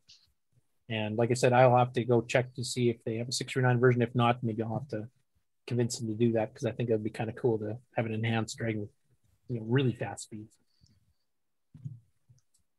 Next one up, uh, XRoar tape reading updates. I kind of alluded to this earlier here uh, for Ron Klein because uh, Ciaran had mentioned to me in a, a, private chat, which was actually about something totally different that'll be coming up in the next few weeks. Um, but basically, he's been finding that a couple of the commercial games from back in the day in the Dragon seem to have this little ghosty effect. It's probably from the tape duplicating machine they were using at the time. You get this very faint echo. And he had a very you know precise crossover timing and stuff, and also the level of the reads. And it would start to pick this up in IO error, yet it would work on a real dragon. So he finally figured out what was going on there, and he's done a tweak, which is kind of like in a beta test right now, which is why it hasn't shown up on the Pi automatically. That is to fix this, and it appears to be working. So he's given some details here on the post on the Dragon World of Dragon Archive message board, but he's also got it available for download on his site if you want to try it. And um, I'm assuming this would work on the NTSC as well. Um, or sorry, this is the XRoar, so it doesn't really matter. Um, but it should fix some of those ones if you're trying to transfer real tapes over and you've got a little bit of that echoey background or a little bit of noise in general that would read on a real hardware but would not read an XRoar. It should read now. Please, if you do try that, give them some feedback. If you still have some that don't quite work properly, maybe send him the WAV of the tape in question so that he can maybe play with the settings a little bit more and try to make it more universal. So far, he hasn't heard of any that are not working that work on real hardware now. This seems to have fixed it, but if you guys have any exceptions, please send them up to Ciaran. Next up is this was an interesting one. Uh, Philip Hennerbert, he's been digging up. Now he's got a collection of Coco and Dragon stuff, and he's just been kind of like taking it out of storage lately. So he came across a couple things that I don't know too much about either. So the first one is this strange looking thing, which is I don't know a composite something or other. It's got you know. Oh, that's. Don't you, you know, know what what this that is? Of course I do. That's the DigiScan uh, video digitizer. Oh, really? Wasn't that made by Yeah. an Australian guy? Yeah. I'm sorry, I had the Rascan, that big box one, so I, I didn't see yeah, this. no, one. th- that's the DigiScan. Oh, okay. Well, I I will That's make a note of that. I will make a note of that because I'll let them know then. Yeah. So you can explain what all these different ports are for then, because you got quite a few cables in there plus two dials. Well, there's two joy, oh, one, two, the two joystick um, connections, one cassette and uh, video in is the RCA. And the dials, you got black and white, which sets the black level for the incoming video, and white is for the white level or the or the or the peak point for the incoming video signal. So you adjust those to try get the best uh, spread of uh, dithering uh, during the capture. Yeah. Okay. And this worked on Palin and NTSC, or did you have to have separate versions? Uh, yeah, yeah, yeah. It will work on both. Okay. I- I- I'll send him a comment after the show's done here, but uh, yeah, thanks for letting me know. I, I will I- send him a link to my website if you want. Yeah. yeah, actually, that's a good idea. Does he have the software? Uh, I might have to uh, send him the I- if- software. well, the thing is, because he's just digging stuff out of storage, everything hardware separated from all the software stuff, so Oh, he probably doesn't Yeah, even know they're related if he does have it. So yeah. You didn't put a name on the box, Nick? No, no, I didn't. Those aren't going to work that on was the Dragon. that They've was before my um, that was before my fetish for, fetish for Ferrari, so I didn't really bother. now the Digiscan was your last version, right? Because it was yeah, yeah. It was it was the working one. hey, the Rascan worked. I had one for years. Yeah, it did work. Yeah. It was But- big and but bulky. Digiscan was uh, the refined version. Yeah. Yeah. Because you had two dials on that one too, but it was in a plastic box that was probably That was in that big brick, wasn't eight it? inches deep or something yeah, like that's that. the one six that inches wide. uh, um, Game Point Software Yeah. Yep, commissioned. right. Uh, yeah, that was the worst one. That's by where I first got introduced to your crap. I mean, games and stuff. So uh, Well, there we go. And the second one he got here, does anybody recognize this Delta Pro thing? Stereo headphone, mic line in left and right. Not sure exactly what that is. Hmm. I'm not even sure if this is a Dragon product or a Coco product. Looks kind of homemade. Well, I've, if a got lot of the Coco joysticks stuff as back well, kind of is looked weird. homemade. so- Any more views of it? No, I was just going to check. Like, I I haven't checked the comments today, so I'm wondering It's if like anybody another else. sampler. Right. They might be doing the same trick. Use all the IO, and then you've got some. Okay, he's got an update here. Delta Pros for the Coco. Sorry, wrong group. For further googling, Delta Pro sound by Lucas Industries. Use the Delta or change method of recording sound. Digitized sound is not possible with minimum me- memory usage. Yeah, sampled through the joysticks.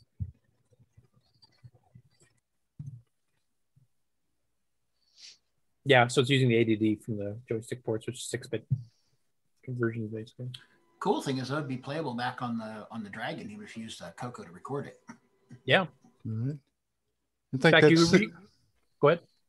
I was just going to say that's six bits by four, remember, because they're using all the ports. So Yeah. And if you record on a Coco 3 with the higher CPU speeds, you can get, you know, decent quality at a higher bit rate. You can play those back fast on the Dragon. I mean, you wouldn't be able to record them quite as quick, but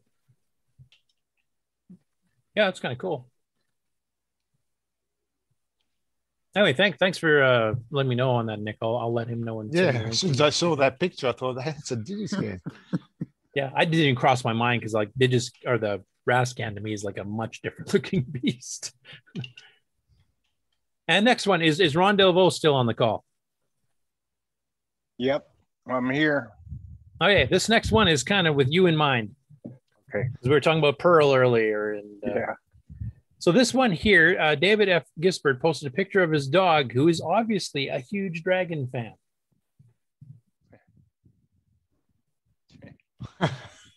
Guarding the dragon software in her paws so that the human can't steal it from her. Please don't play. She's got the game on pause. Ooh. That's a groaner, Nick. Thanks. Good night. play with me, don't play with the game. So have you ever got you know Pearl posed with some Coco stuff like that, Ron? Uh, never did. Well, you know, I have her po- um, posed in front of a bunch of cars. I just I find that cute. I should actually ask if this with this was like staged. You know, the dog was half asleep and just stuck it between the paws, or if that's actually a, a play or chew toy for the dog. I don't know. Yeah, chew toy. Yow. Let's let's see if Ciaran's X Roar patch can read those tapes after they've been chewed on by the dog. and that is the end of the news this week. Oh, gee. Okay. Uh, And I thought you'd like that one, Ron. So I, I stuck Yeah, that one it's a good one. see. Because I've had another Samuel Gimes episode singing. So Yeah. Oh boy. Do you want to take play a an commercial old one. break or go into updates? Playing old Samuel Gimes. No, that wasn't too long. I don't think so. If you want to hit the updates, I don't think there's too many this week anyway. So Oh, we don't we don't have a theme for updates. Uh, let's see my lists. Rick, you had you had something? You're up. Sure. Um, let me steal the screen here. And uh, so when we left our heroes last week, I was stuck at this arrow page, error page. I did manage to fix that. And I got my web server to talk to me. And so once I had that done, I of course had to write a bit of a parser.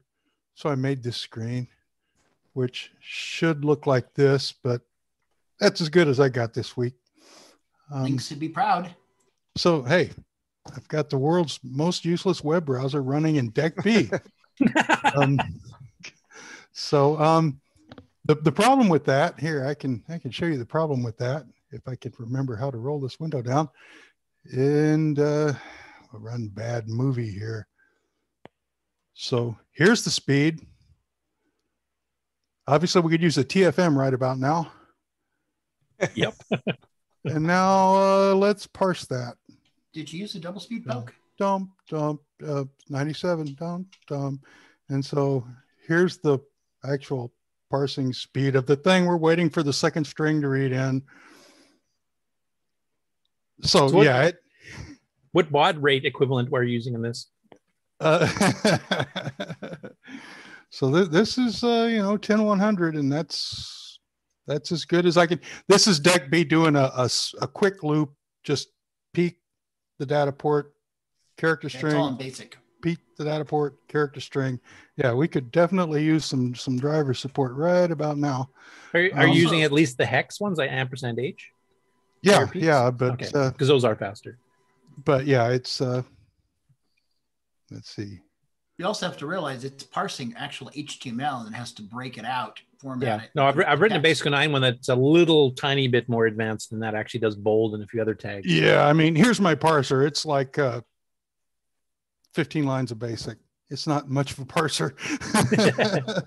but it does prove the point. The only thing I've got between me and the world is an Ethernet cable, and it's working. um, obviously, with a very simplified screen, because you know the only, only thing I'm doing is is text and headers so far. But throw in some image tags and stuff, and we got the start of a usable thing. I just need a way to get data in and out faster than than what I can. Machine language. Yeah. Well, ML right. driver. We're waiting on on Mark and Bill and Alan and everyone Well, else. it's good. That proves that the hardware is working. Well, exactly. Yeah, we're we're somewhere, and it proves that the server will wait on you as long as it needs to wait to give you that second packet. So, uh, Yeah. Have, have you tried? Like I know you use use OS9 quite a bit. Um, have you tried using Basic9, which of course is a lot faster doing peeks and stuff like that with interviews?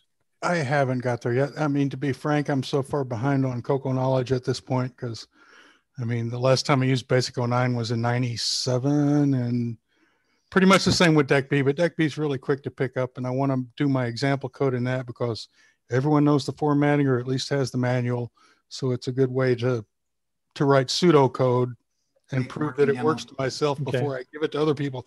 Remind remind me on Discord later this week. I do have my very basic HTML parser I wrote too, way way back in the day in Basic Nine, which handles like I said, like bold and maybe center and a few other specific things. I can't remember what exactly it had, but actually I'm used sure- a graphic screen so you could actually do bolding properly and stuff too.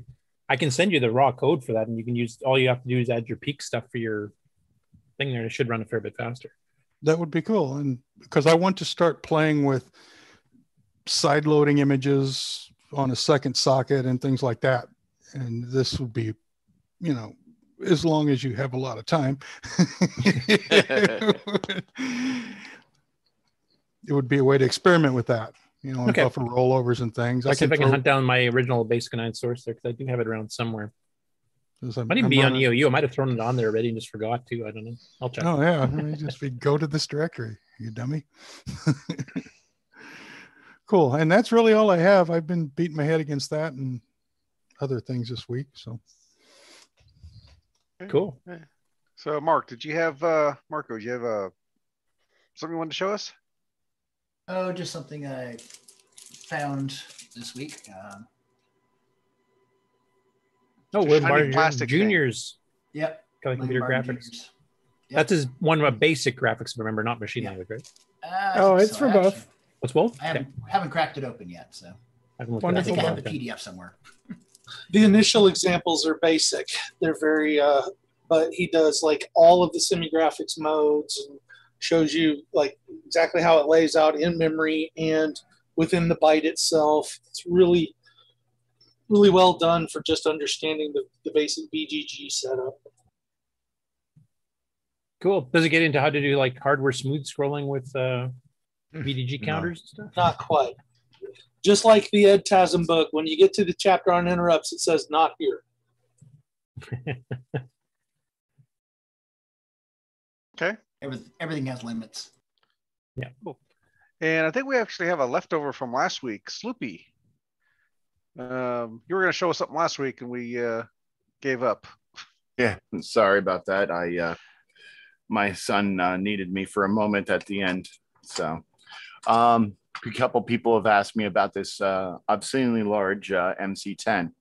Yes, I just recently acquired it. Uh the one that um, Allison had posted on the uh, Coco group that uh, at that price it had feet for walking. Well, it walked to my house.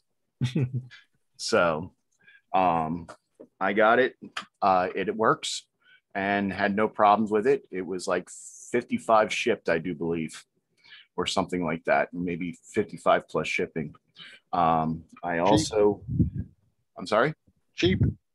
Yes, yes. Uh, and uh, as you can see, there's a uh, Coco one on top of it. That is actually a Raspberry Pi 4 uh, case. Um, that uh, originally I was building for, I was making for my Raspberry Pi, but I decided to go in a different direction for my Raspberry Pi. So when I finally get around to finishing it, I will be actually giving it away to one uh, lucky viewer. Oh, cool. So, um, also, uh, the uh, my final uh, acquisition is uh, I've acquired the time to actually uh, release the drive wire boards and the drive wirelessly boards for all machines except for the Coco 2.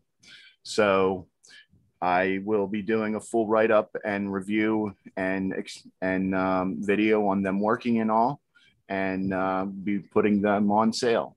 So if anyone wants to uh, is interested in uh, purchasing, um, they can contact me either on the Coco Discord or on uh, Facebook. The uh, links will be in the uh, time codes when I do them tonight. So that's for the Coco 3 and the Coco 1s. Yes, the Coco 1 and 3, the drive wirelessly boards will work. Uh, there's an issue with the Coco 2 because of the way the PIA chip is further down underneath the keyboard that I need to make a new uh, uh, PCB for it that brings it back a little bit so that you can actually close the machine.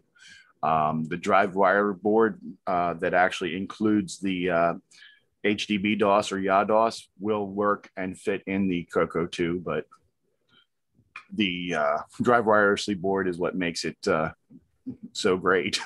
so, but No, yeah. I was, I was going to ask because there's quite a few different motherboard designs of the Coco 2 motherboard, depending what Yes. age it was. Does it work on any of those, or is that kind of the same positioning on all of them for that particular spot? Um, that I don't know. I only have the uh, one with the uh, horizontal RF can. I don't have a Coco 2 with the vertical can, and everyone I've seen with the vertical can, they've gone for obscene amounts of money. So I haven't been able to do anything about it.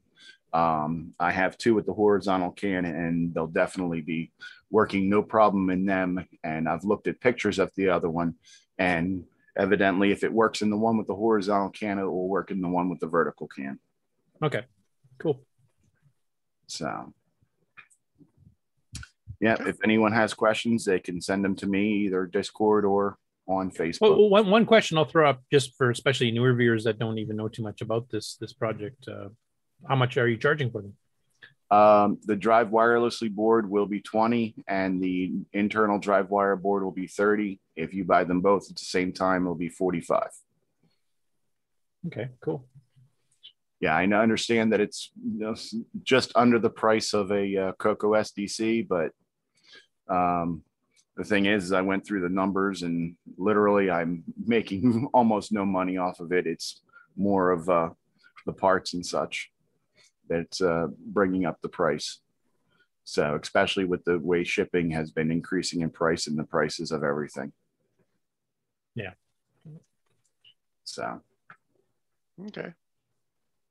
Cool. Uh, Ron, did you have something for us today? Yeah, just a little stupid thing that I usually do.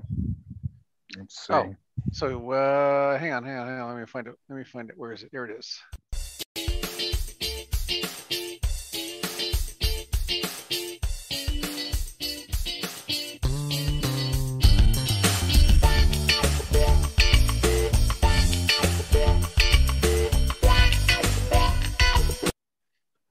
Okay, Ron, take it away. Okay.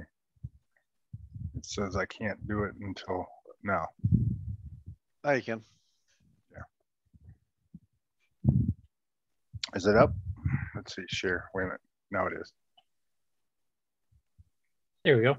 Okay, Ron's Garage. Uh, Terry Steggy sent me this a while back, and I've had it up and I've been putting some stuff on it and playing with it. It's like being back in 1996. Um, it's a lot of fun. It's in my garage, so therefore I show it. Are I there flying toasters? Yeah, I found this at Goodwill yesterday. I didn't buy it, but um, it's a four cassette duplicator, I guess. Sweet. Interesting, huh? Yeah. They wanted 30 bucks for it. Eh, Wow. Nah, don't want it. Yeah, it's probably more uh, like a Dragon user probably wouldn't mind getting that because they still use Yeah. cassette a lot more than we do. And it's mono, so it's probably good for making tapes for the Coco. Yep. But I didn't get it. And uh, I have on occasion play my um, William Tell overture on um, my uh, pho- through my phone in the car, turn it up, and drive with the windows down. Damn kids. Yeah. yeah. This is uh, a graphic I made of the um, Tandy Coco one, two, three. Just kind of something interesting. Um, I think uh, Ron Klein might be doing something with it. I sent him some copies of that. He might be doing something, just cooking up something. And then this is Taz. I thought, you know what? Taz is a really neat little character. Maybe we can come up with something similar to him where he, he kind of uh, like bold and strong instead of this wimpy cat, you know. And then the MC10. You can definitely tell you're a dog person, Ron. Yeah, and then the MC10 is um, a, a baby one. They had baby Taz. Coco Taz, baby Taz. Yeah. So we got to come up with something similar. Maybe I'll make something up and have it real close, but no, uh, you know, not Yeah, exact. not not get sued. yeah. But um, you know, I was looking and people make t-shirts and you know change it a little and have sayings and stuff and i thought that was pretty cool. Anyway what i did was uh copied it using the uh, vg6 mode and um this is the um high color too and it came out pretty good you know pretty decent. Decent little guy. And then um somebody uh a guy did uh, Adrian's basement did uh, I, I just posted this because I pulled out my uh, my um, 16k basic Coco 2 and put audio spectrum analyzer on it and was playing with it through my uh, uh, cell phone. So I just took a picture, threw it up on there, and then uh, somebody mentioned uh, here that this guy had done it. Um, where's that? I don't know. Anyway, this guy has real cool um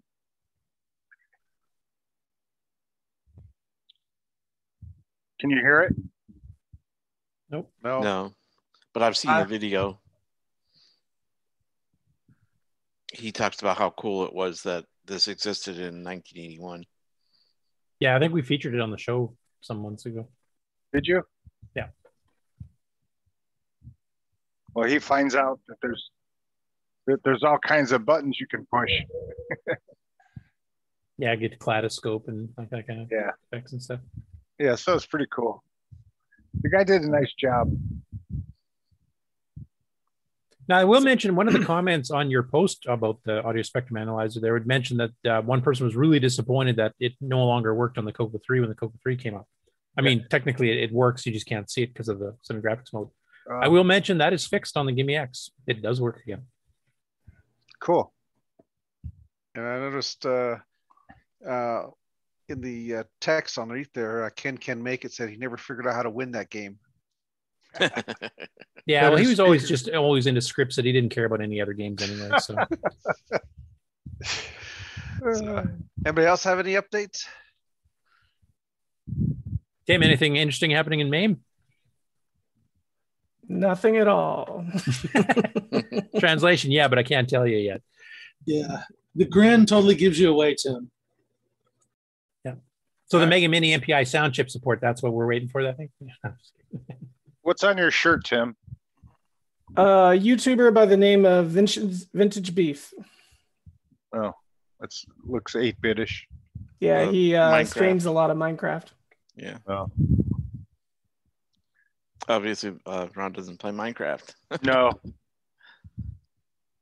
no And, Uh. and Ken Record in, in the chat says, Oh, yeah, baby, I have the high score in scripts it. I'll be getting a, a new machine to run my emulation software on uh, in about a month. i four? Uh, no, uh, the new iMac. I'm going to get the new iMac. Oh, The new okay. M- The the new M1. M1. Yep. What Market. color? What color? That's what everyone's asking. Purple? Uh, I would know blue, probably blue. You'll have to let me know uh, if you try to compile MAME yourself.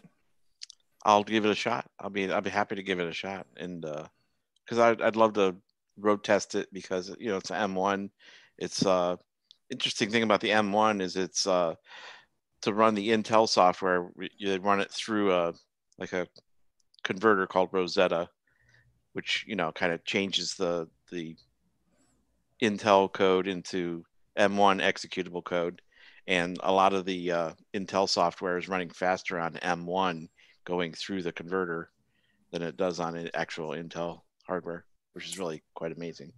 Yeah, it is. So I'm Who- anxious Who to. makes the M1? What? Um, back in 2010, 2011, when uh, Apple came out with the iPad, uh, we started developing our own chip because basically because Intel was not interested in developing chips for the mobile devices, the iPhone and the iPad. So over the last 10 years or so, we've been developing our own uh, in-house silicon, um, and they're designed for iPhones and iPads, which are fanless, battery-operated devices and uh, we've gotten so good at it. Basically, everything is a system on a chip. So the CPU, eight core CPU, eight core GPU, 16 core um, AI unit, and eight or 16 gigs of RAM, all on one chip. So by doing that, you get this amazing uh, efficiency. So you can run it on battery, very low power, generates very little heat. Uh, little heat means you can put them in, you know, iPhone and iPad. Uh, the MacBook Air uh, that we just came out with that has the M1 chip does not have any fans. The Mac Pro and the iMac have fans. Um, and so you get this amazing efficiency and amazing um, power, you know, compute power for very little, you know, energy. It's based on ARM cores, if I remember right. Yes, it is. Yeah. They've, uh, secret sauce some of the other stuff, but in the last year, they've pried a lot about how the M1 works apart. And on this particular generation, what they're doing is four cores high power, four cores low power, and it's got a lot of intelligence in the bus to determine which core needs to be doing the next task so that you can get a lot of power when you need it or a lot of efficiency when you need it and you're not having to program for it it's figuring a lot of that out Yeah, the load balancing is done internally on the chip. On the, well, it's probably through the OS or, or maybe on board the chip. I don't know. Well, let's hope that none of those uh, argue with each other. But They yeah, the initial uh, ARM doesn't really make chips anymore. They just basically license out the technology to everybody, you know, Yeah. nowadays. Well, 'cause everybody's Nvidia was mobile. buying ARM, and now I saw that the UK is now putting up a bit of a government block on it. They may block the whole thing. Who was So I don't know what's going it? on there. Nvi- Was it Nvidia? Oh, really? Yeah. Yeah. Well, um, yeah, the initial, I think it was the ARM7 architecture was what we licensed from them initially. But that was, you know, 10 years ago, and we've taken it from there. But the initial base, it is ARM based uh, processor. Yeah. So thank you, John, for the Apple ad. Uh, yeah. well it's the same as raspberry pi when you really get down to it yeah, they're both ARM designs. So Well, he explained it really well. Yeah. Well, I'm excited though. When I get it, I'll um, I'll show it off. I'll show it off running my Coco emulation. So yeah, I, I know then- some uh, beta on the Parallels, which is the way to run Windows and stuff on it. Actually, seem to be running fairly well. I don't know Fusion. I don't know how far along they are along. Um, yeah, well, Parallels can run, you know, even, and I imagine they're going to write or compile native M1 code for Parallels uh, so that you can run Windows under Parallels. Uh, obviously, a native installation isn't possible unless uh, Intel, because Intel has, or I'm sorry, Microsoft has Windows compiled under ARM. Yeah, that's the one that runs faster right now on the M1 than it does on their own hardware. Yeah. So if they allow it, you know, then you'll we'll be able to install an ARM-based version of Windows on the M1 machine. We, we got a comment from uh, Jack JBS that Microsoft um, also has an ARM version. That's true, and also the Parallels has released the M1 version. I know it was in beta a while ago, but I didn't realize Oh, they really? actually released it. So Out already, huh? Yeah, that's good. Yeah. hopefully VMware Fusion's not too far behind because that's what I use. Awesome. All right. Are you ready for the outro? Unless anybody else has got any final comments. Nope. Uh, I talked to uh, Paul um, Martin? just a little bit ago, and uh, he's in the hospital still, but he's doing a lot better. And they've, you know, he's going to be getting chemo soon. So, yeah, be praying for him, the poor guy. Yeah, I did see he's actually been active on Facebook a little bit lately, so I was hoping that meant things were going better. So Yeah, he's feeling better. Cool. Get well soon, Paul. Yeah. Yeah. All right, here we go.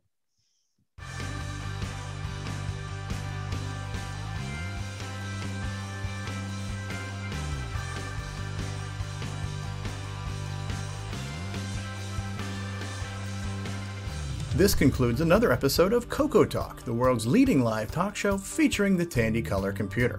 For all things Coco Talk, visit us on the web at cocotalk.live. We'd love to hear from you. Send feedback, suggestions, even segments via email to cocotalk at cocotalk.live. Consider supporting the show with a purchase of merchandise from our retro swag shop at 8bit256.com. If you'd like to become a patron of the show, click on the Patreon link on our website, cocotalk.live. Coco Talk would not exist without the community, its cast, crew, and contributors. Thanks go to Alan Murphy, Bill Noble, Brian Joyce, Brian Weasler, Curtis Boyle, D. Bruce Moore, Danny O'Connor, David Ladd, Eric Canales, Grant Leedy, James Diffendaffer, Jason Reichert, Jim Brain, Ken Reichert, Mark Bosley, Mark Overholzer, Mikey Furman, Mr. Dave 6309, Nick Marentes, Nick Maroda, Nick Maroda, Nick Maroda, Paul Fiscarelli, Richard Lorbieski, Rick Adams, Rick Ulland, Rob Inman, Ron Delvaux, Samuel Gimes, Sloopy Malibu, Steve Bjork, Terry Steggy, Tom C., and many more. Please help support the Coco community. A list of various contributors and resources are available at imacoconut.com. That's I M A C O C O N U T.com. The original Coco Talk theme song is copyright 2008 by D. Bruce Moore and Greg Sheeler. The new Coco Talk theme song is copyright 2020 by D. Bruce Moore. Both are mixed, mastered, and produced by D. Bruce Moore. Coco forever, people!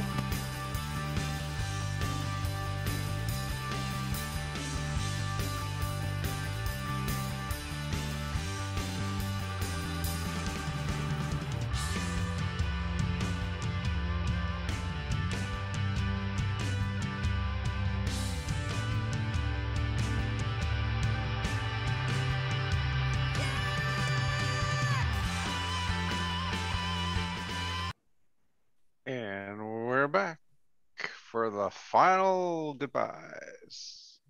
And also Any a big final- reminder to join the uh, the virtual fest uh, event that Glenside's sponsoring tonight with Blue Jeans, or or if you hit their website, there's also ways to telephone in if you can't get in with a computer or device.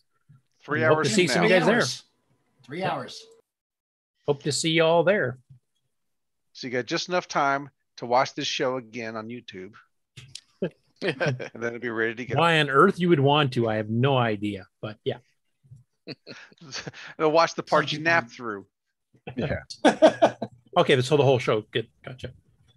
Does it get better the second time around? Mm. Only if you play it at 1.5 speed. Some people say it does. Just just just as good as food taste coming up the second time around. So yeah. Mm. Oh. Go. Mm. Okay. Say, say goodbye, everybody. Great. Well, Goodbye, everybody, Next week we'll see you Bye, tonight on. Blue Jeans on the virtual fest. So Yes. see you Yeah, later. I'll probably show. Have a good evening, everyone.